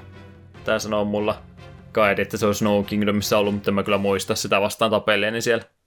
Väitän. No se, se, kun kaikki ne tuli kahdesti, niin oliko se sitten, että sen kisan jälkeen, niin kun oltiin palaamassa takaisin Odysseille, niin siellä olikin sitten vielä. Täytyy uskoa, että se on siellä ollut sitten. Joo, koska sitä mä rupesin miettiä, että kaikki, kaikki ne tuli yhdessä kuitenkin kaksi kertaa. Sovitaan, että se on siellä ollut. Kumminkin siinä tulee ne Brutal matsit kahteen kertaan vähän vaikeammassa muodossa. Ei ole sentään boss Megamenista, ettei kaikkia neljää, vaan kaksi on siinä ainoastaan. Siinä on kesti vielä viimeinen pätkä ylöspäin kaputaan pokioiden kanssa ja siellä tulee sitten isompi bossitaistelu vastaan. Ensin näyttää siltä, että se olisi Bowseri sieltä tulossa, mutta sehän lähteekin vielä lipetti ja sieltä tulee sitten se Mecha Brudali vastaan. Tulee oikein kunnon tämmönen japanilainen mecha-taistelu siihen loppuun vielä. Tosin tällä kertaa toinen, toisen robotin sijasta on Mario korkeintaan linnun kanssa menossa, että vähän epäreilu tilanne tässä näin, mutta siitä pitäisi kaikista huolimatta selvitä. Toi on toi Mecha Brutali tappelu mun perin pelin suosikkitappelu, mutta mitä mieltä itse? Ainakin vaikein se on. No joo, on tuo varmaan pelin vaikein ja on varmaan myös hauskin. Hmm. Hauskimmasta mä ainakin on yhtä mieltä. Se vaikein, mitä vielä mietin. Hmm. En kyllä saa päähän, niin kukaan mukaan voisi olla vaikeampi. Vaikeimmasta päästä. Tosiaan semmoinen kuiten... jaloilla kulkeva mekka, mitä täytyy sitten panssareita jalasta rikkoa vähän pommeja pommo siinä hypyttää takaisin pokion nokaavalla ja mekka kun on sitten kyljellä, niin voi kiivetä sen mekhan selkää ja jokaisella noilla neljällä brudelilla on se oma lasikupolinsa, jonka suojassa ne on, niin sen käy rikkomassa neljään kertaan, niin sitten on bossi hoidettu. Taitaa muuten olla ainoa bossi pelissä, mikä ottaa se neljä osumaa. Joo, ei ota muuta. Siinä mielessä erikoinen. Ja hankala myöskin. Aika paljon vaaroja tuossa on. Tuli renkaita ja pommeja ja allekin saattaa jäädä, jos liian lähelle jäät kyttäämään sitä. Jep. Mutta siihen loppuu Bowseri Kingdomi sitten se reissu, että sen jälkeen sitä voi eteenpäin jatkaa, jos ei halua jäädä enempiä keräämään. Jep, ja tää, oli, tää olikin näitä harvoja Kingdomeja, missä oli pakko vetää tarinajutut ennen kuin pääsit eteenpäin. Mm. Valitettavasti. Öö, mut niin, sitten kun Bowser's Kingdomista lähdetään vielä perään, niin viimeinen öö, niin kuin main gamein tää Kingdom on enää edessä, ja me ei pysytä, pysytä enää tällä meidän planeetalla, vaan lähdetään kohti kuuta. Siellä sitten kun luonnollisesti, kun ollaan avaruudessa, niin Marion hypyissä ja vihollistenkin hypyissä on vähän enemmän niin kuin, nostetta. Päästi hyppimään varsin korkealle. Ja täällä sitten jonkin aikaa, kun ollaan leikitty kuun pinnalla, niin päästään sitten tällaiseen luolaan, joka on tällainen viimeinen esterata vielä, jossa jälleen tämä painovoimakin on normaali. Siellä piti muun muassa just näitä painosaipilejä käyttää ja muistaakseni myös näitä lentäviä dry bonesia piti myöskin käyttää jossain kohtaa. Ei, ei myöskään kovinkaan vaikea, mutta kuitenkin tällainen viimeinen esterata vielä, jonka jälkeen sitten lopulta saavutaan varsin eeppisesti tällaiselle val- valtavalle hääkatedraalille. Ja sitten pitää pistää lopullisesti pausi näille Bowserin ja Peachin häille. Ja yllätys yllätys sitten sieltä onkin edessä jo viimeinen pomotaistelu Bowseria vastaan, joka oli valitettavasti vähän turhan helppo. Se oli vaan siitä Cloud Kingdomin Battlesta niin hiukan hiukan hankalampi versio, mutta ei juurikaan. Ja se oli kyllä suottanut ampu itteensä jalkaan tuo viimeinen eeppinen taisto, kun ne meni käytännössä se samaan tekemään kertaalle aikaisemmin. Niin, oli sille, minusta oliko sillä Cloud Kingdomissa sitä tuli henkäyshyökkäystä ja Ei se ollut, blok... ja vähemmän hattuja se heitti. Mutta muuten siis periaatteessa sama, mutta vähän kaikki enemmän. Jep, ja se, me odotin siltä jotain toista formia, jota valitettavasti ikinä ei tullut. Mutta siitä huolimatta, kun pomotaistelu oli ohi, niin peli ei ollutkaan vielä siinä vielä taistelun jälkeen nimittäin tipahdettiin syvemmälle kuun keskukseen ja sitten kaikki rupesi ympäri vähän sortumaan, niin siinä oli Peach ja Mario ja sitten tajuton Bowser, niin eipä siinä auttanut mikään muu kuin tehdä se, mitä ei ollut kovin vaikea niin kuin arvata. Otet napattiin Bowser käpillä haltuun ja sitten alkoi viimeinen pako kuun keskuksesta pois. Tämä oli ihan hauska, että pääsi... Harvoin niitä Marioissa ollut. Jep, tuli vähän Metroidin mieleen. Mm. Ja itse asiassa me ensin mielessä ajattelin, että kun bossin jälkeen, että jos me kuolen tässä, niin onkohan me tappele pomaa vastaan uudelleen. Sitten me hölmöilin ja kuolin. En joutunut. Sain aloittaa uudelleen Escape sequencein alusta. Varsin simppelihän tämäkin osas oli, mutta vaan hölmöilin. Joo, aika noloa, jos siinä kuole. Pyörit, pyörittelen tällä silmien. Niin kuin olisi kiire johonkin ollut. niin, tosiaan pakosegmentti siinä lopuksi vielä ja sieltä sitten käy niitä semmoisia omituisen näköisiä, kun ollaan ihmetelty, että on semmoisia metallisia laatikoita ollut peliaikana, niin nyt pääsee niitä pauseilla sitten huitomaan ja selviää sitten mikä niidenkin tarkoitus siinä on ollut. Päästään sieltä pois ja sitten tulee loppuvideot siinä vielä. Piitsi suosiota yrittää molemmat Mario ja Bowseri saada, mutta ei kelvannut, että se lähtee kävelemään. Surkea loppu molemmille. Me sain siitä jotenkin tosi hyvän mielen, kun sen jälkeen kun Peach on nostanut nokan pystyä ja kävellyt molempia ohi, niin kun Bowser on ihan murtuinen ja Mariokin masentuneena taputtelee Bowseria olalle, että ei se mitään. Samassa veneessä ollaan. Hmm. Se ei jostain syystä nauratti minua paljon. Ei saanut prinsessan kumpikaan vielä, valitettavasti. Jep. Sama, sama tarina toistuu ikuisesti. Jep. Sitten Peach lähtee, Odustella lähtee vähän etumatkaa ottamaan, niin Mario vielä pomppaa Bowserin päältä kyytiin ja Bowser vissiin jäi kuuhun, raukkaparka. Mm. Ei ole happeakaan siellä, mitenkään sille kävi. Julma kohtalo. Niin, ehkä Mario ja nää ei tarvitse happea jostain syystä. Siinä mielessä vähän erikoinen tuo loppupätkä, että kuuhun asti tosiaan mennään vähän siinä matalalla painovoimalla kikkailla aluksi, mutta sitten se heitetään kumminkin pois siinä lopussa kokonaan, että siellä sisätiloissa, mikä tulee se perinteisempi esteratalava ympäröimänä, niin siinä sitä ei enää käytetä ja bossifightissakaan ei myöskään. Se on musta siinä sen loogista, koska postgames tulee muutama pomotappelu tässä kuupainovoimassa ja ne on aika paljon helpompia, kun kaikki hyökkäys, hyppäät vaan ilmais ja väistät samalla sinne kymmenen eri hyökkäys, kun siellä ilmassa niin kauan. Kyllä, kyllä. Mutta miten noin muuten tässä kohtaa pelin loppuna, niin oliko hyvä päätös tälle pelille tässä kohtaa? No muista tämä muun Kingdom itse asiassa oli vähän semmonen unohtuva. Me, me ei tämmöistä yksityiskohtia hirveästi, että mitä siellä viimeisellä Esararalla sille. Sitten me enemmän mietin sitä Bowser's Kingdomia, joskin sitten se itse hääkatedraali oli kyllä tosi hieno. Mm. Että pomotappelu vaikka helppo olikin, jotenkin sitä johdannossa siihen tykkäsin, vaikka itse maailma olikin ehkä vähän, vähän semmoinen helposti unohtuva. Kun se ei siinä loppujen lopuksi kauheasti tekemistä ollut. Eikä, kun kuusta on kumminkin kysymys, niin ei sitä nyt oikein ikin muista sen näköistäkään voi tehdä, kun kaikki on kuun pintaa kumminkin. Niin, totta. Musta tausta siellä taustalla, niin siinä mielessä vähän semmonen... Oo, niin, varmaan tarkoituksellakin vähän pienemmäksi etetty muutenkin, että vaan tarkoitus sieltä sitten eteenpäin mennä eikä jäädä liikaa ihmettelemään. Jes, siihen loppuu käytännössä peli, ainakin tässä kohtaa, mutta mehän painellaan eteenpäin ja katsotaan mitä kaikkea muuta lopputekstien jälkeen tapahtuu, eli ne kun on pyörähtänyt, niin sitten olisi aika palata takaisin omaan tukikohtaan, niin tässä tulee se, niin on se vielä tuosta Bowser Kingdomista, tai anteeksi Moonista sanottako, että sehän nyt oli se, mikä eniten närkästystä herätti internetissä, kun monet meni laittamaan sen Bowserin Capturen thumbnailiin ja todettiin, että nyt on koko peli, peli, peli pilalla, kun on juoni tässä näin spoilattu ikävästi. Niin spoilattakoon vielä lisää, että sen jälkeen tulee tosiaan paluu tuonne Mushroom Kingdomin puolelle, eli 64 ei ole yhden suhde yhteen, mutta sama näköinen se kumminkin on, eli Peachin linna siellä keskellä ja Mushroom Kingdomin ympäristö siellä tosin tällä kertaa siinä on aika paljon enemmänkin tavaraa laitettu. Mario 64 se on vähän se tutorial-alue, missä voi rauhassa kontrolleihin tutustua. Mutta Jep. tässä kun se on tämmönen postgame juttu, niin tää on enemmänkin semmonen todella tiukkaan pakattua alue, missä kyllä paljon sitten sitä tekemistä vielä löytyy pienillä alueilla. Jep. Eli täällä on hirveästi kuita vielä kerättävänä lisää. Löytyy myöskin Toadette, jolla on achievementit, kertoo mitä kaikkia saavutuksia peliaikana saa ja lisää kuita vielä ja senkin lisäksi kuita ja bossit on vielä uudestaan vaikeampina ja niistä saa lisää kuita ja kuita ja kuita ja kuita ja kuita täällä on hirveästi. Oliko yli, yep. yli sata jo pelkästään niissä ei-achievementeissä? Melkein ainakin. Joo, jotain sellaisina oli.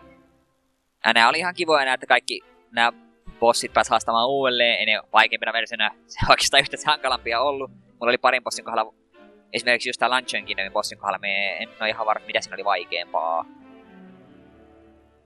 Muuta, muista taas oli joku lisää este, mutta No La- Luncheonissa kun miettii, niin siinä oli just se hetki, milloin sä pääst vahingoittamaan, kun se sylkee sitä keittoa suustansa, niin ne oli vähän sellainen pätkinäisempiä versioita, katke, katkinaisempia. Se oli vähän hankalampi vahinkoa tehdä siihen. Okei, okay, joo, no voi olla, en kiinnittänyt huomioon. Voi olla se ekalla kerrallakin se viimeisessä vaiheessa teki sitä katkonaista. Mm. Mut kuitenkin, niin nämä on ihan kiva lisää, ei kovin hankalia. Ja, ja, ja. Mutta ehkä tämä Mushroom Kingdomin paras juttu oli se, että kun meni linnan katolle, niin sieltähän löytyi vanha kunnon ystävämme Yoshi. Siellä se taisi 64 DSS-säkin olla. Jep, niin jo. Öö, 64 DS alku... Öö, 64 DS aloitetaan pelaamaan. Ja, onko se ollut 64 sitten siellä Niin muutama? alkuperäisessä 64, niin alkuperäisessä 64 taisi olla, että jos sulla on kaikki kähtäheet kerättömät linnan katolle, niin siellä on Yoshi. Mutta nyt se on vähän aikaa pelattavana hahmonakin. Ei ole kyllä hirveästi pääse sitä käyttämään, että se on vähän turha yllätys siinä mielessä. No pääsi sitä kuitenkin siellä ja sitten muutamassa niin kuin postgame-haastattelussa oli myös Yoshille omia huoneita. Vähän eri kontrollit sillä kuin 2 d että ei pysty hirveästi leijumaan ja kielikin toimii sitten semmoisena Spider-Manin voimana, että sillä voi seinään tarrata kiinni vähäksi aikaa. Jep. Ei pysty sentään suoraan seinään kapuamaan ylöspäin, että wall se periaatteessa myöskin on sillä tarttumisominaisuudella vaan. Oli se kuitenkin ihan kiva lisät sillä pääsi pelaamaan. Tosin me molemmat tehtiin siis molemmat sama, siis tehtiin sama virhe, yritti hypätä Yoshin selkää, joka ei toiminut, kun Ne. sekin piti kapturoida. Ihan vanhat Mario World muistot tulee vaan mieleen, että ei tainnut mitä peliä oltiin pelaamassa. Ei toiminut niin päin. Mutta se on semmoinen ekstra juttu oikeastaan just, että semmoinen leikkikenttä siinä vielä kertaalleen tulee käyttö, että tässä kohtaa kaikki kumminkin oppinut, niin ei varsinaisesti mitään uutta mekaniikkaa enää tässä vaiheessa tarjota, että samoja juttuja, mitä aikaisemminkin peliaikana ollut, mutta vähän eri tavalla. Jep. Mutta, mutta mitäs muuta sitä vielä on? Eli 124 on se, mitä tarvitaan, että peli menee läpi ja sitten pääsee Mushroom Kingdomiin, mutta niille, jotka jaksaa vielä lisää pelata, niin pikkasen löytyy. Joo, eli jos 250 muunia muistaakseen piti kerätä, Sinne päin. jo, niin sitten aukenee vielä yksi ekstra kenttä nimeltä Dark Side, eli mennään kuun pimeälle puolelle. Se on jälleen tämmönen varsin simppeli maailma, siellä on tosi paljon näitä tällaisia, ö, mitä ne nyt on, niin, muutamia haastehuoneita sitten näitä tällaisia kuvavihjeitä, joista varmaan tuolla, kunhan puhu- puhutaan vähän myöhemmin ylipäätään kuista, niin voi sitten kuvavihjeistä puhua enemmän. Ja sitten siellä pääsee vielä haastamaan uudelleen kaikki nuo vaikeimmat bruudalit putkeen, ja sen jälkeen sitten tulee vielä vaikeampi versio, ole, tai sanotaan näin, olevinaan vaikeampi versio Mecha Brudalista. Ja sen kun on voittanut, niin siitä saa vielä yhden triplakuun. Ja minä sanon siksi, että olevinaan vaikeampi versio, minun mielestä tämä toinen taistelu Mecha Brudalle vasta oli helpompi, koska sulla oli käytössä Hammer Bro. Se pystyy tuhoamaan ne suojat ja hyppimään tosi nopeasti tuon sen Mech Mechan päälle. Mm. Se oli tosi helppo se to- toinen taistelu. Mä olin vähän hämmentynyt, että miksi tämä on näin paljon helpotettu versio, vaikka olevinaan vaikeampi. Helpompi jotain, no mikä oli vaikeampi kyllä ne neljä brudalia vetään putkeen kerralla. Joo, mutta eipä nekään nyt kovin vaikeita, että olisinkohan ekalla yrittämällä se meni ja olisinkohan mie kaksi osumaa koko jutun aikana ottanut. Varsin simppeleitä kuitenkin, jokainen brudali on. Eli ei ole mikään kokonainen Kingdomi oikeastaan, että oma tuommoinen lisäbonuksensa tuossa on, ja lähinnä sen takia just, että lisäkuita sinne jemmattu plus sitten ne kuvavihjeet, millä sitten mennään nuo vanhat Kingdomit katsomaan paikkoja, että mihinkä on piilotettu näkymättömiä. Joka maailma on yhdet vielä lisää. Jep, ja koska kuitenkin Mushroom Kingdomissa pääsi haastamaan nuo isot bossit uudelleen, niin aiemmin niin monta kertaa kuin haluaa, niin nyt sitten tuolla Darksidella pääset haastamaan noita brudaleja niin paljon uudelleen kuin mieli tekee. Ää, niistä kuva-arvotuksista mä tykkäsin kyllä niistä kovasti, ne oli ihan hauskaa ajanvietettä käydä jokainen maailman tutkimassa. Joo, minäkin tykkäsin niistä, että osa niistä oli kyllä varsin simppeleitä, että heti niin kuin että okei, tuo siellä Kingdomissa kutakuinkin siinä kohtaa. Ja muutama vaati vähän jo miettimistä hetki, että mitä tämä vihje meinaa. Että näkee kumminkin maasta, että mitä, mitä aluetta nyt tässä on kyseessä, niin ainakin Kingdomi menee jo heti oikein. Sitten vaan rupeaa kävelemään ympäriinsä ja miettimään, että mistä kuvakulmasta tämä nyt on oikein otettu. Jep. Osa sitten oli vähän, ei nyt kryptisempiä, mutta yhdessä oli vaan lukee vaan teksti keep, ja Mm. mm. sitten olisi EVA puolella 6. Sit, sitä me pitkään mietin, mistä tämä on. Me en spoilaa sitä, koska se oli ihan ovela sitten loppujen lopuksi, sen hoksas. Joo, mulla oli se kans yksi viimeisimpiä kuita, mitä mä sain kerättyä. Se oli just sillä mennyt tota monta kertaa siitä ohitte, ja sitten just sillä viimeisellä kerralla juoksi sitä ohitte ja askelet hidastui ja rupesin katsomaan taaksepäin, että hetki, niin se, sehän on muuten tuossa. Hauska kuusikin. Joo, Darkseid menee siinä sitten bossit uudestaan läpi ja sen jälkeen vielä, jos jaksaa lisää kerätä, 500 kuuta oli, vai oliko vielä enemmänkin, 500 jotain kuuta oli sitten vielä Darker Side, viimeinen. Ei ole Darkest Sidea valitettavasti olemassa, vaikka mä olin muistinpanoihin niin kirjoittanutkin. Eli Darker Side on sitten viimeinen alue, mikä pelistä avautuu tuossa noin, ja jos jäi harmittamaan, ettei ollut niitä haasteratoja tarpeeksi, niin täältä tulee sitten täyslaidallinen oikein pitkän kantaman mukaan. Ilmeisesti galakseissa on jotain samanlaista tämmöistä viimeistä haastetta ollut olemassa. Joo, minun muistaakseni Galaxy 1, Galaxy 2 oli ainakin, oliko se Grandmaster Galaxy nimellä, ja Super Mario 3D Landissa oli Champion Road, tai kun sinne päin, tämmöinen vastaava. Ja myös tuossa 3D Worldissa on kanssa tällainen vaikeampi. Että just, tai alkaa nykyään olla tätä uusissa Mario-pelissä aina on tällainen vielä viimeinen haaste, joka sitten oikeasti pistää kyvyt vähän jo niin kuin tiukille. Hmm. Että muutenkin on hankalempaa platformingia kuin mitä koko peli aikana muuten on, ainakaan näin välttämättömiä asioita vaarella tullut, ja se ynnätään vielä siihen, että ei tule checkpointteja sulle ollenkaan. Helttiä saa parissa kertaa onneksi takaisin, että vähän edes tasoitusta, mutta muuten joutuu sen koko pätkä vetään kerralla uudestaan. Ja se oli semmoinen oikein kunnon vaikeushyppy tässä kohtaa, koska ei vielä tässä vaiheessa ollut hirveästi pelaajalta liikoja pyydetty, niin tämä oli semmoinen oikein kunnon vaikeustasohyppy vielä loppuunsa. Semmoinen kaksi tuntia mulla siinä ainakin taisi mennä, myönnettäköön, ennen kuin meni ekaan kerran. Jotain samaa luokkaa on minullakin, että kyllä me sitä... Voisiko vähän jopa enemmän? Mä tein pelata sen kahdessa erässä, että me ensin sitä kokeilin just tunnin pari, sitten se ei vielä mennyt, ja sitten söinköhän me välistä jotain, ja sitten, sitten rupesin puskemaan uudelta, ja lopulta se sitten meni. Eli ihan Mario omaa platformingia siinä pyydetään ja aika monta eri kaptureikin, mitä peli aikana tullut, niin yhdistelemään sitten matkan varrella, että testaa kyllä nyt, se on semmoinen loppukoe, että oletko sinä oikeasti osannut Odysseita pelata kunnolla. Jep, ja ei tämä kuitenkaan mikään täysin poskettoman vaikea ollut. Se oli vaan silleen, että sinun piti vain yksi kerralla opetella, niin jokainen hmm.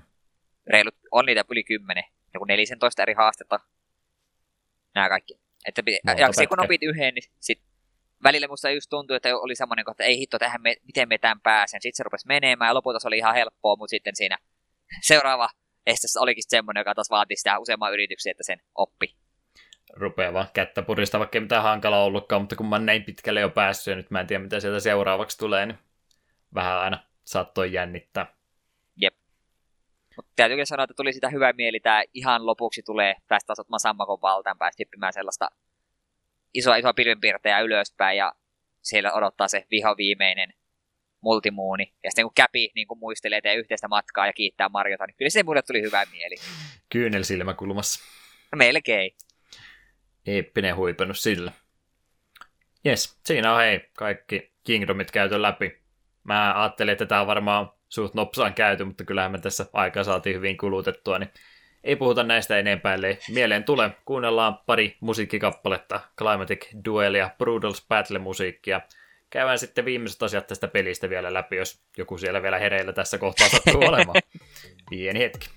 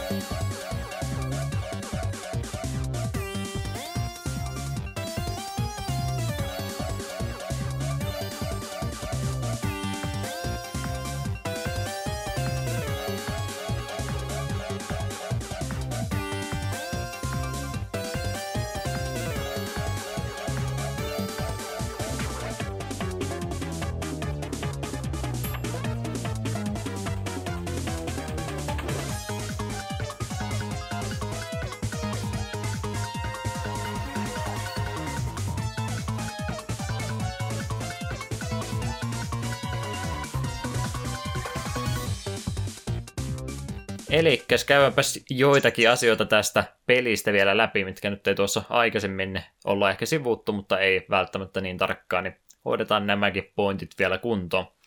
Eli kuita pelistä löytyy se 999, joista 880 on niitä uniikkeja versioita, ja loput on sitten semmoisia, mitkä vaihtoehtoisesti sä voit ostaa jo, tai sitten voit hommata ne, tai niin, niin, niin mitä mä oon selittämässä, mulla menee lauset jo sekaisin. 880 uniikkia, joista loput sitten täytyy vielä ostaa, jos haluat sen maksimi 999 kerättyä, mikä Jep, ja on nämä aika hurja ost- määrä. Ja nämä ostettavat tulee mahdollisuus ostaa vasta sitten postgameissa. Hmm. Että suurimmassa Kingdomissa, tai kaikissa Kingdomissa on kauppa, niin pystyy ostamaan yksittäisen niin tällaisen uniikin kuun, ja sitten postgameissa voi sitten ostaa mistä tahansa maailmasta satasella kappale kuita. Jep, se molemmat vedettiin ne kaikki. Kyllä. Ja niistä se 950 meni suht helposti, ja sitten mitä vähemmän oli jäljellä, niin sitä hitaammin niitä rupesi tulemaan, kun ne oli ne kaikkein ovelimmat ne viimeiset sitten. Itellä ainakin Jep. aiheutti kyllä aika paljon ongelmia, että oli just joka Kingdomista se yksi tai kaksi jäljellä, niin niiden kanssa sitten jo vähän rupetti hiuksia repimään päästä, että miksi mä en ymmärrä tätä. Tu- voin tunnustaa, että jokaisessa Kingdomissa, kun alkoi olla niitä pari jäljellä, ei, ei niin kuin enää aivot vaan riittänyt, niin jonkin, muutamassa joudun netissä hakemaan apua, vaikkakin tämä peli kyllä tarjoili myös vinkkejä ja hmm. oli paikkaa, niin niille pääsi aika pitkälle. Mutta muutaman kohdalla ei vaan auennut. En, en ymmärtänyt, niin oli pakko netistä lopulta sortua katsomaan. Joo, se oli se mu- viides kierros, kun mä kävin jokaista Kingdomia läpi, niin se oli se kierros, milloin mä kävin kattoja. Yleensä joutui se yhden ainakin vilkaisemaan, että mikä se nyt oikein olikaan. Ja sitten sai todeta olevasi todella tyhmä ihminen, kun ei huomannut tuosta sitä käydä hakemassa. Oli joku sivuhuone, mitä ei ollut vaan muistanut käy varmistaa, että olihan sieltä molemmat käyty ha- hakemassa. Ja sinne oli jäänyt, tai sitten oli vain jonkun kulman takana, mihin käynyt tai junnut kamera ikinä pyöräyttää. Jep. Jeps, tota...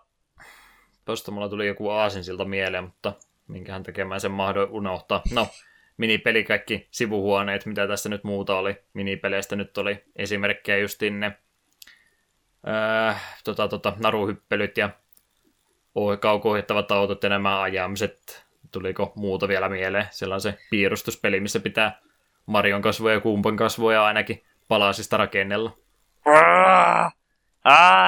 Se vaikeampi Marion kasvot. Siitä minä haluan kertoa tarinan, mistä mm. me sullekin silloin jo avauduin pudottelit vähän minne tänne. Si- siinä tosiaan näytetään Marion kasvot. Sitten se niin kun, kasvonpiirteet häviää ja sun pitää niin kun, muodostaa niistä silmistä ja näistä se Marion kasvot uudelleen. Ja aina kun sä laitat jonkun, sekin häviää sinne, että sun pitää oikeasti niin muistaa, sit pystyy käyttämään aiemmin jätettyjä niin kun, apuna. Ja sitten se vaikeampi versio menee vielä silleen, että Mariosta jää pelkät ääriviivat. Hmm. Me pelasin sitä hemmetin vaikeampaa versiota ties kuin kauan. Se Vaatiko se 90 pistettä? Ei 80? Joo, 90 oli ihan viimeinen. Siellä Mushroom Kingdomissa se viimeinen. Eikö niin, kyllä. Se vaati sen 90. Ei vaan mennyt. Siis meidän, lopulta me meni siihen, että me rupesin televisioon teipillä merkkailemaan, että okei, silmä alkaa tuosta, viikot alkaa tuosta. Ja ei, se aina silleen parhaimmillaankin jonkun useamman pisteen päin. Mä sanoin, mikä tässä vaivaa, mitä tässä menee pieleen. Me on aivan varmasti laittanut ne oikein. Sitten me ihan läpällä kokeilemme, että onko nämä silmät identtiset, kun on kaksi silmää. Toinen on vasemmalla puolella, toinen on oikealla puolella. Me rupesin miettimään, että kai se nyt on sille, että vasen silmä on vasen, vasemmalla puolella on vasen silmä ja oikealla puolella on oikea silmä, tässä ne on identtiset. Ei ollut. Hmm. Vaihoin silmät päikseen ja tuli sata pistettä. Hankalaksi teit tämän. Ei ollut sulla no. artistista silmää tällä, että kumpi silmä on kuulu, kumpi. Meillä oli, että oli identtiset, että ne oli aina vähintäänkin sama oikealla puolella. Ah! Kai ne meni mulla sitten vaan vahingossa oikeinpäin, kun se meni kyllä mäkin siinä aika pitkään olin, mutta ei nyt ihan noin kauan sentä. Ja no kun mulla oikeasti usko mennä, että miten voi olla mahdollista. Nämä on niin kuin oikeasti niin lähellä kuin olla ja voi silti meidän pistessäkin alla 80. Miten tämä on mahdollista? Joo, kun silmät on väärinpäin. Hermot mennäs mennä. Tarkkuuskävelyä oli kans monessa paikkaa. Ne oli yleensä suht helppo, että niissä riitti kun laittoi vaan tatit tiettyyn kulmaan, niin sillä meni eteenpäin, niin sai sen myöskin tehtyä emme pidä tuollaista. Mie vaan sille, että mitä tatteruun, me vaan niin rupesin katsomaan sinne maamerkeissä, että joo, kutakuinkin tuosta. Ja sitten ne ekat yritykset oli meni ihan päin helvettiä, ja naureskelin vaan, että oho, minun ympyrä menikin vähän pidemmän kaavan, kaavan kautta. Kävit lukio-oikaisen harppis hakemassa ja vedit kameran suoraan yläviistoon ja vedit näyttöön semmoisen ringin ja kävelit sitä pitkin. En Joutui sentään. näyttöjä vaihtamaan joka kerta uudestaan. Ne oli itse asiassa- niin, asiassa ihan hauskoja. ihan näppäriä ne oli. Siellä oli sitä kilvanjuoksua kanssa. Joo, nehän aukes vasta postgameissa hyvin paljon. Tuli mieleen Mario 64 Coop the Quick, paitsi nyt vaan oli vastustajakin käytti mitä erikoisimpia hyppytekniikoita ja niitä oli myös usea, useampi kaveri siellä. Ja joka Kingdomissa oli niitä helpompi ja vaikeampi versio. Joo, ne kyllä käytti myöskin se liikerepertuariansa vähän enemmän, kun miettii 64 ne taisi aika suoraan vaan reittejä juosta, ja Sunshineissa oli kans jotain vastaavanlaista, niin siinä nyt vähän Aa, niin paremmin. Mutta mut tässä ne veti sitten ihan kunnon oikoreittejä siellä itekin, ja itekin niitä oli sitten tarkoitus mahdollisimman hyvin hyödyntää. Ne oli sitä luokkaa, että eka meni suht simppelisti, ja tokassa joutui sitten vähän skauttaamaan, että mitä se kultainen juoksija siellä tekeekään, ja sitten tekee saman asian paremmin. Muutamassa mulla kyllä kävi silleen, että vedän sen ekan suorituksen, sitten aloitan uuden. Tein täsmälleen samalla tavalla voitin silti selvästi. Että oli jotenkin vaikalla kerralla osannut jotenkin, kattonut sen reitin silleensä ovelasti. Ja oliko Luncheon Kingdomissa me kanssa vetilin ihan omaa reittiä, kun verrattuna Mm. mitä ne tyypit, ja me olin ihan se, tosi paljon niitä e- edellä. Oli vasta, ai jaa, me vai- vahingossa löysin huomattavasti nopeamman reitin, kun me just se näytti loogiselta. Tai oikeastaan me ekaksi kokeilin, että pääsekö tätä reittiä pitkin. kävit netistä katsomassa niitä nopeimpia aikoja, kun ne vetää niitä ihan järjettömiä suorituksia, menit niitä toisinta. En sentään, mutta vähän Luncheonissa kuitenkin oijoin. Eniten mulle vaikeuksia itse asiassa tuotti tuo Lake Kingdom, koska piti uida. Ne. Uimisessa minä olin huono. Ei, siellä ei ollut niin helppo tehdä se oikovia hyppyjä. Sielläkin kyllä pystyy kikkailemaan mennä sen aidan yli. Niin mä, tosiaan mä en nyt tässä olisi maininnutkaan, kun mä rupesin speedrunaamaan tätä peliä, niin mä kanssa mietin, kun mä kumminkin tein tämän 100 prosentin pelailu ensin tästä läpi ennen kuin mitään muuta, niin mietin, että hetkinen, sitä olisi päässyt todella helposti, nyt, tai no siis nyt on vähän pelannut enemmän, niin helposti olisi päässyt sitä aida ylittä, mutta pitkää kautta tuli menty. Täytyy käydä muuten pelaamassa ne minipelit uudestaan ja katsoa, kuinka paljon sitä onnistus parantaa. Pikkasen varma. Jes, hauskoja minipelejä muitakin sieltä löytyy. Ää, niitä sivuhuoneita, onko niistä jäikö mitään mieleen? Niissä käytettiin oikeastaan paljon useammin niitä kaptureita kuin mitä välttämättä tuolla muualla sitten oli. Jäikö Mm, mikään ei niistä- mieleen? No, mulle ehkä eniten jäi mieleen ne, missä ovi aukesi vasta, kun heti jätit käpin ulkopuolelle. Joo, ne oli Että- sitä samaa, mitä Lost Kingdomissa hyödynnettiin, että pieniä pätkiä, missä et pääse hattua hyödyntämään. Jep, ja tämä on aika paljon ottanut varmaan vaikutteita Super Mario Sunshineissa, kun siinä oli kanssa näitä secret-huoneita, missä tuo, tuo lähtee Flood pois ja pitääkin yhtäkkiä pärjätä ihan vaan pelkästään Marion omilla hypyillä, niin nämä oli ihan hauskoja. Helppojahan nämä oli Sunshinein vastaavia verrattuna. Sunshine oli itse asiassa loppuaikoina tosi hankalia. Hmm. Mutta ne oli silti ihan, ihan kiva lisää. Ja välillä se oikeasti kävi vaan silleen, että unohtit, että sulla ei ole käpiä ja yrität heittää käpiä ja sitten tajuat kesken hypyä, että nyt tässä ei muuten käy kovin hyvin. Sukeltaa vaan sinne sumuun keskelle. Ne on tosiaan just semmoisia abstraktimman näköisiä kenttiä, että niissä pystyy sitten ihan mitä tahansa myöskin tekemään, kun ne ei ole mihinkään fysiikan lakeihin perustuvia kenttiä kumminkaan. Jep. Mulla yksillä tavalla ainakin jäi mieleen niitä semmoisia about justi se 990 kuuta on kerännyt, niin kuin jostain kumman syystä tajua, että miten mulla täältä yhdestä sivuhuoneesta puuttuu. Tämä nyt on ihan mahoto juttu, en ymmärrä. Niin se oli semmoinen kenttä, missä oli just niitä pansaipilejä pitkiä.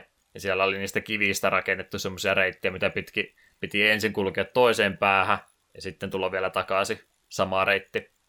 Niin siellä oli yksi kohta justiin, missä olisi pitänyt sitä pansaipiliä kuljettaa tosi kapeita reittiä läpi. Ja mä en ymmärtänyt, että miten mä voin tästä mennä, kun mun pitää itse kumminkin kierrellä tää reitti takaisin tonne noin. Saada ohjattua se pansaipili sieltä keskeltä. Ja mä olin sen niin tunnin tuijoti. Sitten mä rupean niin miettimään, että niin, mä oon pelannut tätä peliä sen 40 tuntia, mulla ei vieläkään tullut mieleen, että sen pansaipilin voi todellakin napata sillä hatulla itsellensä ja mennä suoraan sinne toiseen päähän. Mä yritin ties mitä urotekoja päästä niitä reittejä takaisin.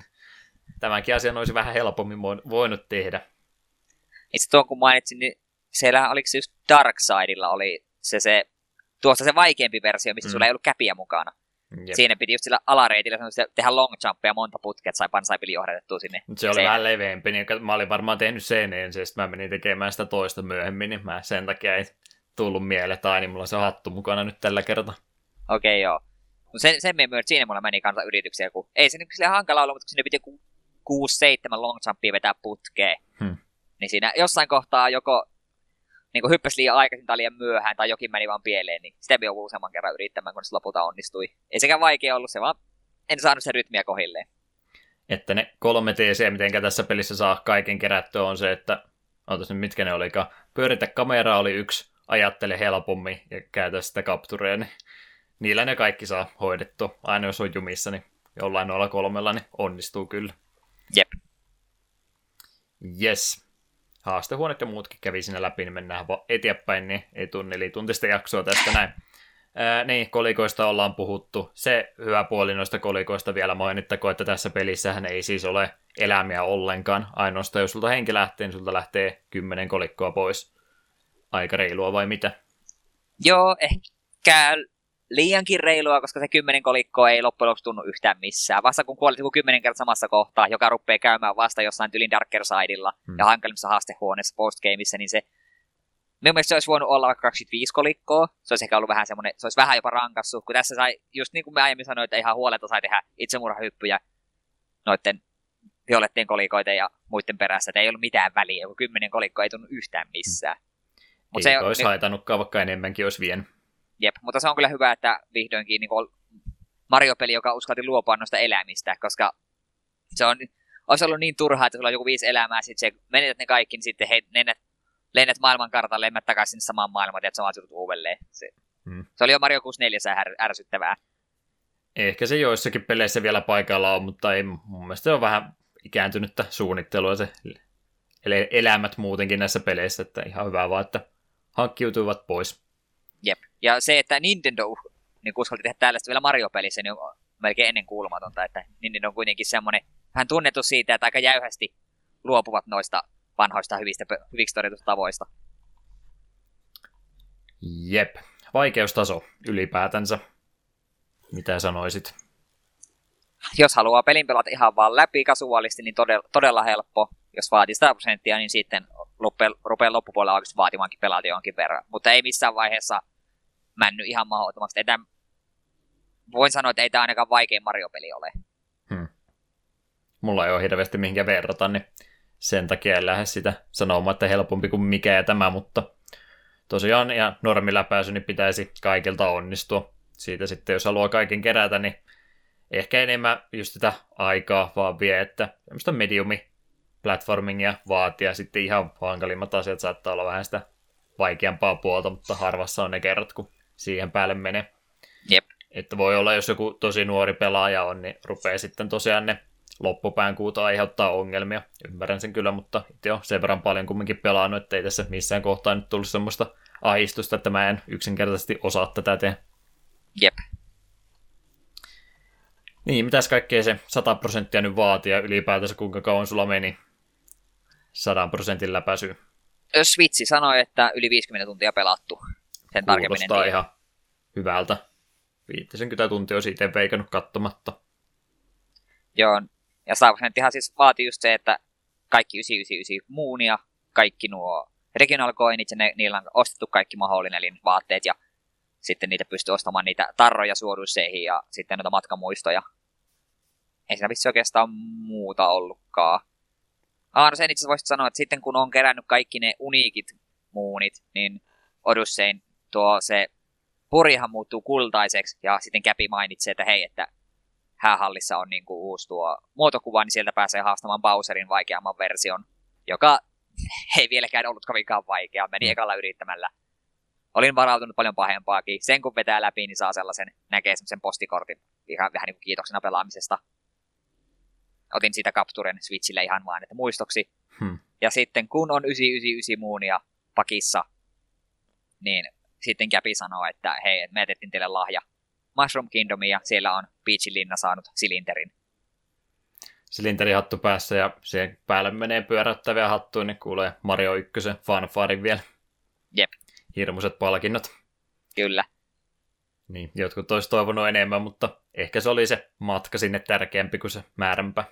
Jep, ja kuitenkin ottaa huomioon, että sitten silloin kun Darkseid veti läpi, niin sai tuon kruunun ja kuninsan kuninkaan asuja sitten kun veti Darker Side läpi, niin sai näkymättömyyshatun, joka oli aika, aika veikeä. En sitä kyllä uskaltanut käyttää, koska mulla oli kuitenkin vielä muunia kerättämänä. Ajattelin, että pelaaminen voi olla hankalaa, jos mennään Marion pelkästään mm. Marion perusteella. Pitää paikkaansa. Ihan hauska oli kyllä kaikki keräällä, että ainoa mikä siinä oli se ikävä tovi oli se viimeistä reilu kaksi tuntia, kun sitten ei riittänytkään ne normikolikot ollenkaan, niin meidän taktiikka oli sitä yhtä minipeliä bonuskenttää käydä siellä Bowser's Kingdomissa juoksemassa Essun takaisin.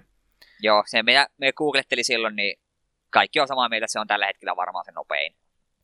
Että jos jotakuta kiinnostaa, niin kun mä tätä koko pelaamisen sataprosenttisen blindina striimasin, niin siellä on se viimeiset kaksi ja puoli tuntia, kun mä vedän Mariolla se mekko päällä ees takaisin sitä samaa kenttä. Hajoilen pikkuhiljaa. Me katsoin sitä striimiä tai YouTube-videoita siinä samalla, niin se meni.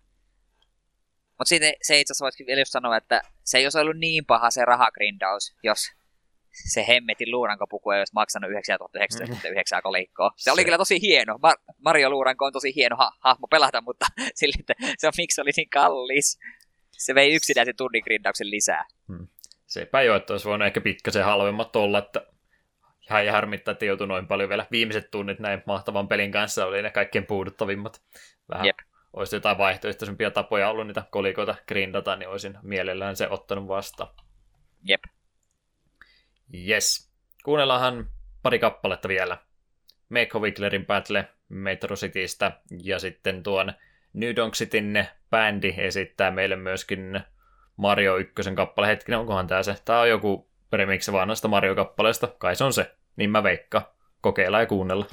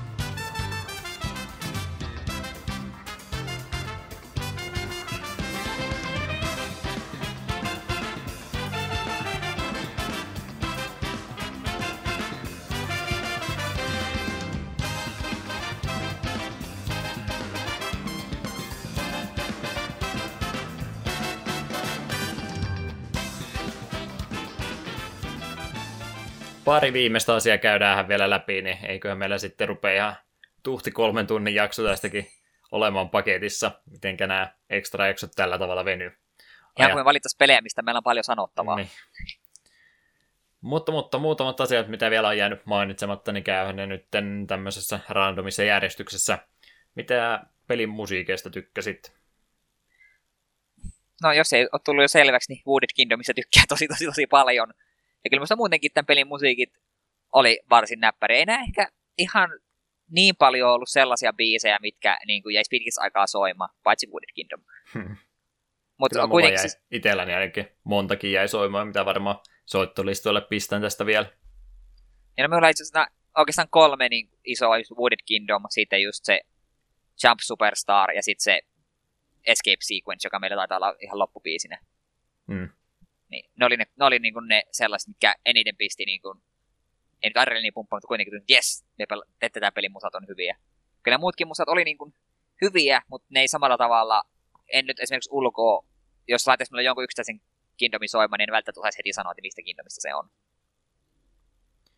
Että yleensä kun me ollaan näitä pelejä noissa normijaksoissa käyty läpi, niin pystyy pari semmoista sanaa antamaan, millä pystyy kuvailemaan pelimusiikkia varsin hyvin, mutta tämä on kyllä semmoinen, kun muutenkin on seikkailu ympäri koko planeetan, niin on myöskin musiikkia laidasta laitaan tuossa, ja hyvä vaan, että Seasideista löytyy semmoista Hawaii-musiikkia, mikähän se nyt mahtaa olla, samaa musiikkia Jenkkien hisseissä kuulee ja muuta, ja metrossa soi sitten jatsia, bossa novaa musiikkia, muuta mukavaa musiikkia. Kyllä jokaisessa ihan omalaisensa äänimaailma on, että laidasta laitaan löytyy, eikä yhtään huonoa kappaletta kyllä missään ollut.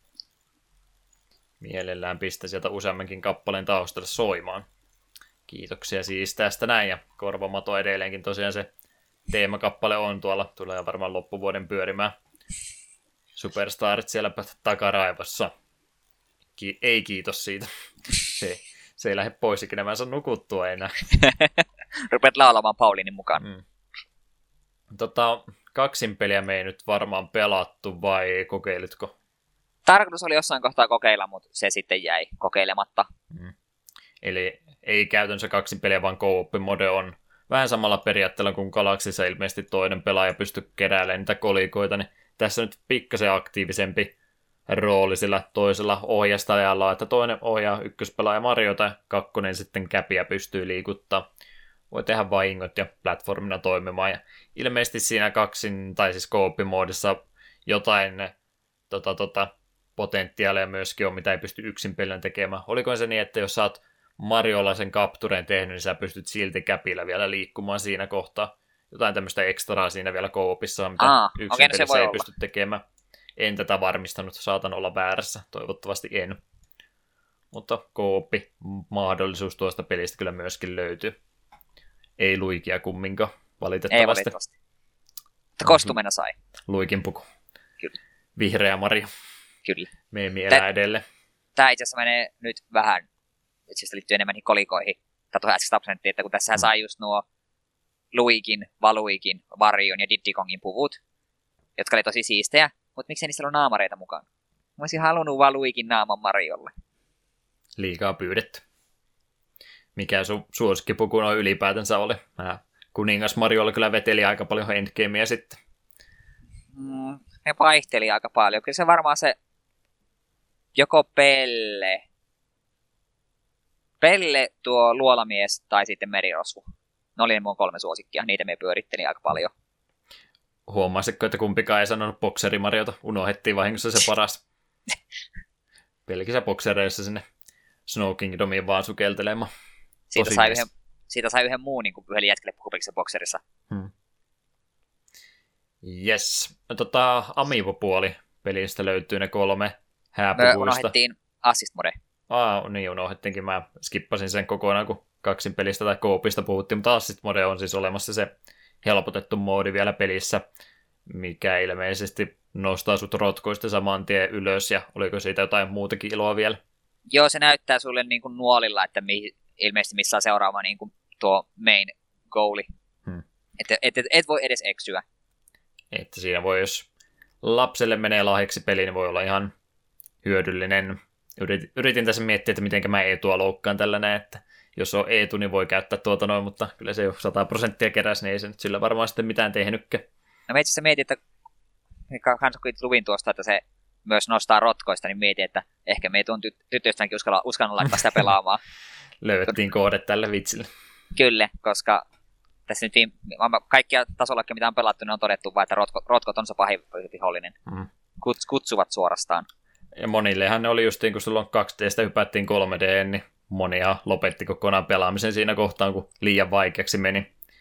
Mikä ymmärrettävää oli, että nyt onneksi varjostukset ja muut pikkasen helpottaa tuon syvyysnäön kanssa, mutta olihan se vähän hankala silloin myönnettäköön, kun niitä ei 3D-pelejä pelasi, niin kyllä se vähän omituiselta alkuun se tuntui. Ja me vaan pelattiin niin paljon, että me totuttiin siihen, mutta moni muu ei välttämättä ole yhtä paljon sitten mekaniikkaa hionut vuosien varrella. Spoilers, me sivuttiin juuri asiaa, mistä minä haluan puhua ensi viikon jaksossa. Oh-oh. Olen puhunut, pelannut Sonic Adventurea jonkin matkaa ja olen to- todennut sinne muutamassa kentässä ongelmia. Joo, ei puhuta siitä vielä. Eli Assist Modeus oli siinä, niin ne Amipot oli, mikä piti nostaa seuraavaksi. Eli kolme tätä Odysseita varten tehtyä erikoisamiipoa olemassa ja kaikilla ne hääpuvut päällä Mariolla, Bowserilla ja Peachillä. Ja jokaisella oli myöskin jotain hyödy, hyödykettä, joku antoi kuolemattomuuden. Muistaakseni Mario. Mm, yksi antoi niitä vinkkejä, missä kuita löytyy. Joka, mitä tahansa voi käyttää, mitä tahansa amiiboa voi käyttää kuiden löytymisessä. Me testasin mun omia. Mm-hmm. No mitäs ne kaksi muuta sitten? Mä en muista mitä Peach antoi, mutta sen mietin, että Bowser jos käyttää, niin se merkkaa sulle lähimmät, niin kuin nuo violetit kolikot, mitkä sä missannut. Tää minua henkilökohtaisesti ärsyttää, että tää on Amiibon takana. Minkä takia ei voinut olla joku Toudi, kun tää oli kuitenkin Toudi, mikä rahaa vastaan nää merkkas kartalle, missä on puuttuva kuu. Ja minkä takia ei voinut olla myös semmoilla, että maksat vähän tavallisia kolikoita, niin sitten merkkaisi sulle näitä violettia kolikoita. Ja miksi tämä piti olla Amiibon takana? Tämmöistä se, se minua ärsyttää. Heti kun minä kuulin sen, minä ärsyynnyin. Peach antaa sen life up harti, eli saa kuusi ah. pinnaa, ja Bowseri näyttää regional coinit. Yes. Miksi piti olla Bowserin takana? Miksi ei Joo, se olisi vaan? ollut semmoinen, mikä pelistä itsestänsä ei ole löytynyt. Niin, koska se on niin hassua silleen, kun kuitenkin kuitten kohdalla se sait, oli sekä se papukaija, mikä kertoo, että antaa, vi, antaa vinkin ja sitten Toadille anna maksat 50, niin se merkkas kartalle, että missä on muun. Ei kertonut tarkalleen, mitä sille pitää tehdä, paitsi jos sulla oli sekä papukaija että Toadi kertonut, niin sitten aika helppo oli päätellä, että mitä täytyy tehdä. Sitä komboa hyödynnettiin kolmannella kierroksella, kun ei ruvennut irtoamaan vielä. Tota noin, Amiibothan nyt käytännössä on tämmöistä lisäostettavaa, niin mä heitän sulle tämmöisen kysymyksen tässä kohtaa, että on mikä fiilis, olisiko tämä semmoinen peli, mille saattaisi ehkä joskus tulla DLCtä lisää. Lisää Kingdomeita vaikkapa pelattavaksi. No Delfino Kingdomi. Niin Delfino oli se Sunshine-maailman nimi. Hmm. Me pidän sitä vähän epätodennäköisenä, kun Mä en kyllä tiedä, tuossa Zeldaankin tuli DLCtä. Ja miksei tähänkin? Zeldan kanssa ne kyllä siitä etukäteen ilmoitti, että siihen on tulossa DLCtä. Mariosta en ole kyllä mitään semmoista kuullut. Niin se vähän pidän epätodennäköisenä, mutta ei se tiedä, jos ne vetäisi jonkun, joku just se tulee, tulee se Darkest Side. Tosi, mm. tosi, tosi, tosi vaikea. Mutta enemmän miepien todennäköisesti tuota toista keskustelua, mikä meillä tuolla vähän alempana. Mm, joo. Eli vähän epäillä, että ei varmaan DStä tule. Kyllä ne olisi varmaan siitä kertonut jo aikaisemmin. Jep. Niin, niin. Muutama puheenaihe, niin jätetään ne yhteenvedon taakse. Eli nyt mielestäni ollaan aika hyvin, ehkä liiankin tarkkaan joitakin asioita käyty läpi, niin tota, yhteenveto tästä pelistä tässä kohtaa. Peukkuja. Mo- montako peukkua annat ylöspäin? Niin monta peukkua kuin muuta löytyy. Tällä hetkellä vain kaksi. Mutta enemmän antaisit, jos pystyisit.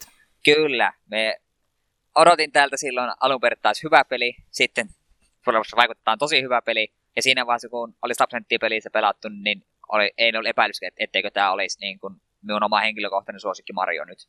Hmm. Kaikin puolin äärimmäisen hyvä niin kuin 3D-tasoloikka, ja vaikka siinä oli muutama kauneusvirhe, niin kuin just tuo, että vähän liian helppo oli kaiken kaikkiaan, ja muutamia tällaisia asioita, niin kyllä se, ne on kuitenkin sen verran pieniä pisaroita vaan meressä, että loppujen lopuksi tämä peli on kuitenkin kaikin puolin niin hyvä, että ehdottomasti 5 5 peli minun mielestä. Kauneusvirheitä korkeintaanhan tuosta löytyy, että kyllä se muuten on äärimmäisen hyvin hiottu peli tuossa noin.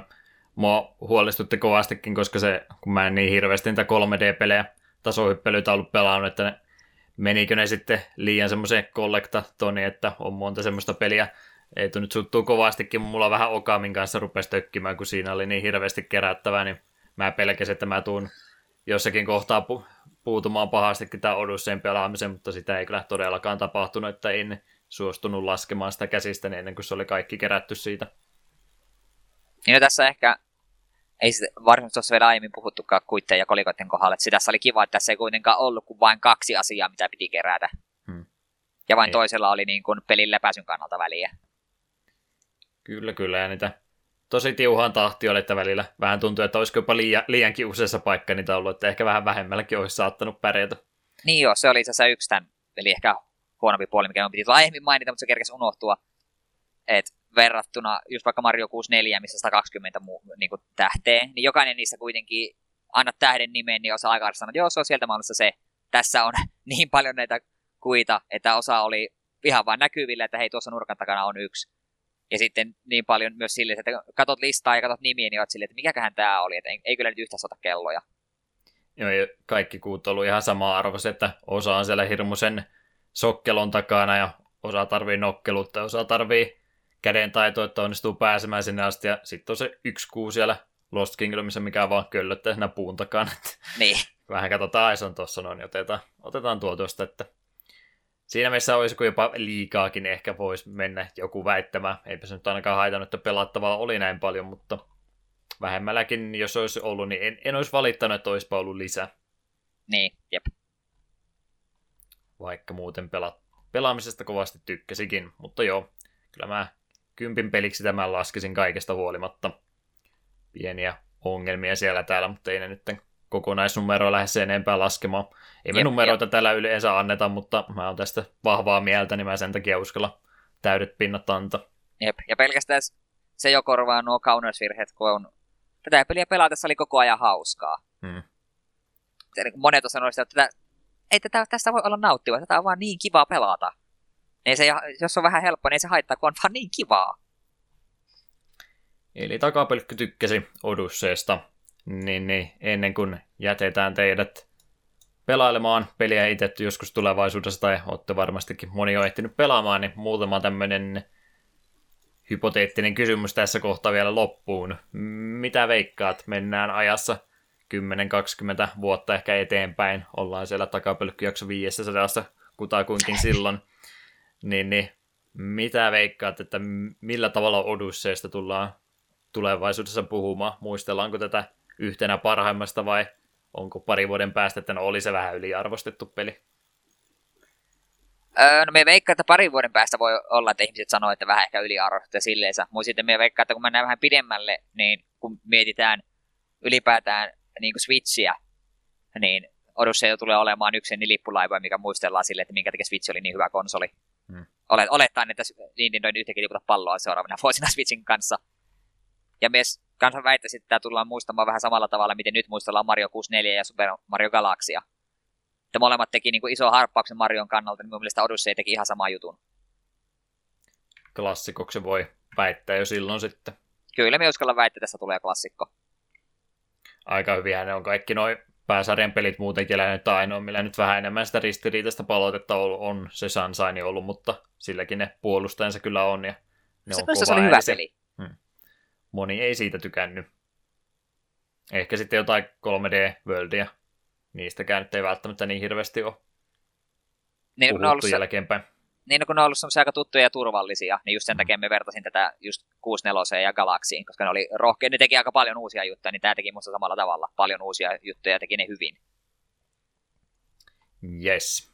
Eli varmaan Odyssesta myöhemminkin vielä tullaan kuulemaan ja artikkeleita paljon kirjoittelemaan.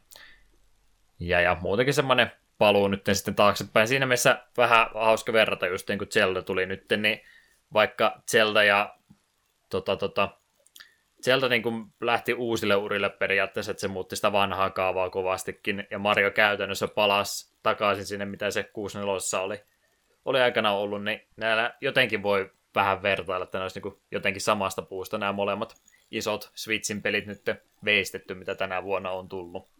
Molemmat paljon avoimempia kuin mitä yleensä on totuttu näkemään. Mut mut, Galaxy oli semmonen peli, mille tuli jatkoosa samanlaisella asseteilla tehty. Sä veikkailit, että Odyssey 2 voisi ehkä tulla. En olisi yhtään ihmeissäni, jos tulisi. Ja tässä Switchi aikana vielä. Joo, se olisi itse asiassa tarinallisesti se olisi niin helppo kuvitella jatkoa, missä Bowserilla on joku paha hattu käp, joku käpin arkkivihollinen tai jotain. Se, olisi niin, se kirjoittaa jo itsensä, ei se tarvitse mitään muuta tarinaa. Se riittää mm. Marion tarinaksi. Se antaa meille tekoisin mennä uusiin Kingdomeihin ja niin poispäin. Niin en pitäisi yhtään ihmeellisenä. Kun toi justin koko pelimekaniikka siinä, että, tai ei koko, mutta yksi tärkeimmistä mekaniikosta on se, että sä saat erilaisia vihollisia itsellesi käytettäväksi, niin toisi kyllä tälle pohjalle tosi helppo tehdä toinen peli, että uudet Kingdomit lisää vihollisia, eri vihollisia. Jep, ja kun kuitenkin just tuossa mietittiin aiemmin, että Buu ei ollut ollenkaan tässä pelissä, niin se olisi helppo kuvitella yhtenä kapturena. Kenties vesikentässä blooper ja niin poispäin. Kyllä niitä löytyy. Ihan todennäköinen skenaario kyllä tämä, että tästä vielä toinen, toinen peli jatkoi ja näin päivänä tullaan saamaan. Mutta ollaan kiitollisia, että yksi osa ainakin saatiin. Tämä on kyllä tämän vuoden yksi suosikkipelailuja tässä, mitä on vastaan tullut ehdottomasti. On samaa mieltä. Ja sanon myös sen, että jos Odyssey 2 ikinä ei tule, niin ei se haittaa. Tää, te veditte yhden kerran näin hyvin, niin ei saa pakko yrittää uudelleen. Hmm. No, jäikö sulle jotain sanomatta vielä? Nyt on viimeinen tilaisuus. Ehkä mä olen käytetty tätä peliä ihan tarpeeksi. Sä rupeaa haiskahtamaan niin mainokselta. Menee sadan prosentin pelailuksi tämä podcastikin kohta, jos se lopetetaan, niin ehkä se on tuntienkin puolesta korkea aika ruveta tätä jaksoa päättelemään. Kerrotaanhan meidän yhteydenottokanavat vielä varmuuden vuoksi. Normaalisti me tehdään aina joka toinen viikko Takapölkky podcasti nimistä ja ää, tota, niin, podcast, Takapölkky podcastia nimistä podcastia. Mm. Juurikin näin se lause muodostetaan. Podcastimme kumminkin joka toinen viikko aina tehdään torstaisin. Uudet jaksot tulevat ulos. Siitä tietoa muun muassa tuolla Facebook ja Twitterin kautta somekanavat on olemassa. Takapölkky.comilla on ö-pisteitä, kotisivut ja sähköposti sitten Gmail-osoite myöskin ilman ö-pisteitä. Eetu voi, jos tulitte semmoiselle päätökselle, että Eetu puhui mukavia asioita ja haluaisitte olla Eetun ystäviä, niin kerrohan, mistä Eetun saa kiinni. Uusia ystäviä otetaan vastaan Twitterissä Klaus nimimerkillä. Backloggerista voi seurata, mitä minä pelailin. Siellä oli myös Klaus. Ja hiljasta on ollut, mutta jossain kohtaa taas blogiinkin kirjoittelen etunlogikirja.blogspotista tai spotissa. Ja muutenkin, jos Klaus nimimerkki tulee jossain vastaan, niin se olen aika varmasti minä. On vale Klaus. Voi olla sellaisikin, en ole ihan varma. Omat jutut löytyy YouTuben puolelta, vanha kanava Diokin89. Löytyy vanhoja pelailuja sieltä. Twitteristä Diokin löytyy, en muita somekanavia tällä hetkellä käytä. Twitchin puolella, ainakin tätä nauhoitteessa vielä omituisen aktiivisena olen jaksanut olla. Diokin nimimerkki siis sielläkin, ja todennäköisesti se maittu kuin tulla, että en ole ketään muuta kyllä tuota nimimerkkiä nähnyt käyttämässä, niin minä se varmaan ole. Huhu, onhan siinä pitkä jakso jälleen kerran. Aattele, kun me oltaisiin normaali jakso kylkeen jotain tämmöistä keskustelua ruvettu pistämään, niin se olisi ollut ehkä vähän liikaa. No me opittiin silloin sitten Zeltasta. Hmm. Astetta fiksumpia olla. No, eiköhän meillä rupea jakso olemaan tässä kohtaa paketissa. Kuunnellaan endingi teme, mikä soi tuossa Odysseen aikana, kun paetaan sieltä kuusta poispäin. Tää on muuten tosi kova anime-kappale. Super Mario Odyssey on mun suosikki anime nykyään. Se kyllä kiität, että se vielä soimaan semmoiselle hetkellä, että Aa, nyt on, nyt, nyt on siistiä. Jes, paetaan tämän musiikin tahdissa ja palaillaan sitten normaalien jaksojen parissa ensi viikolla. Siihen asti.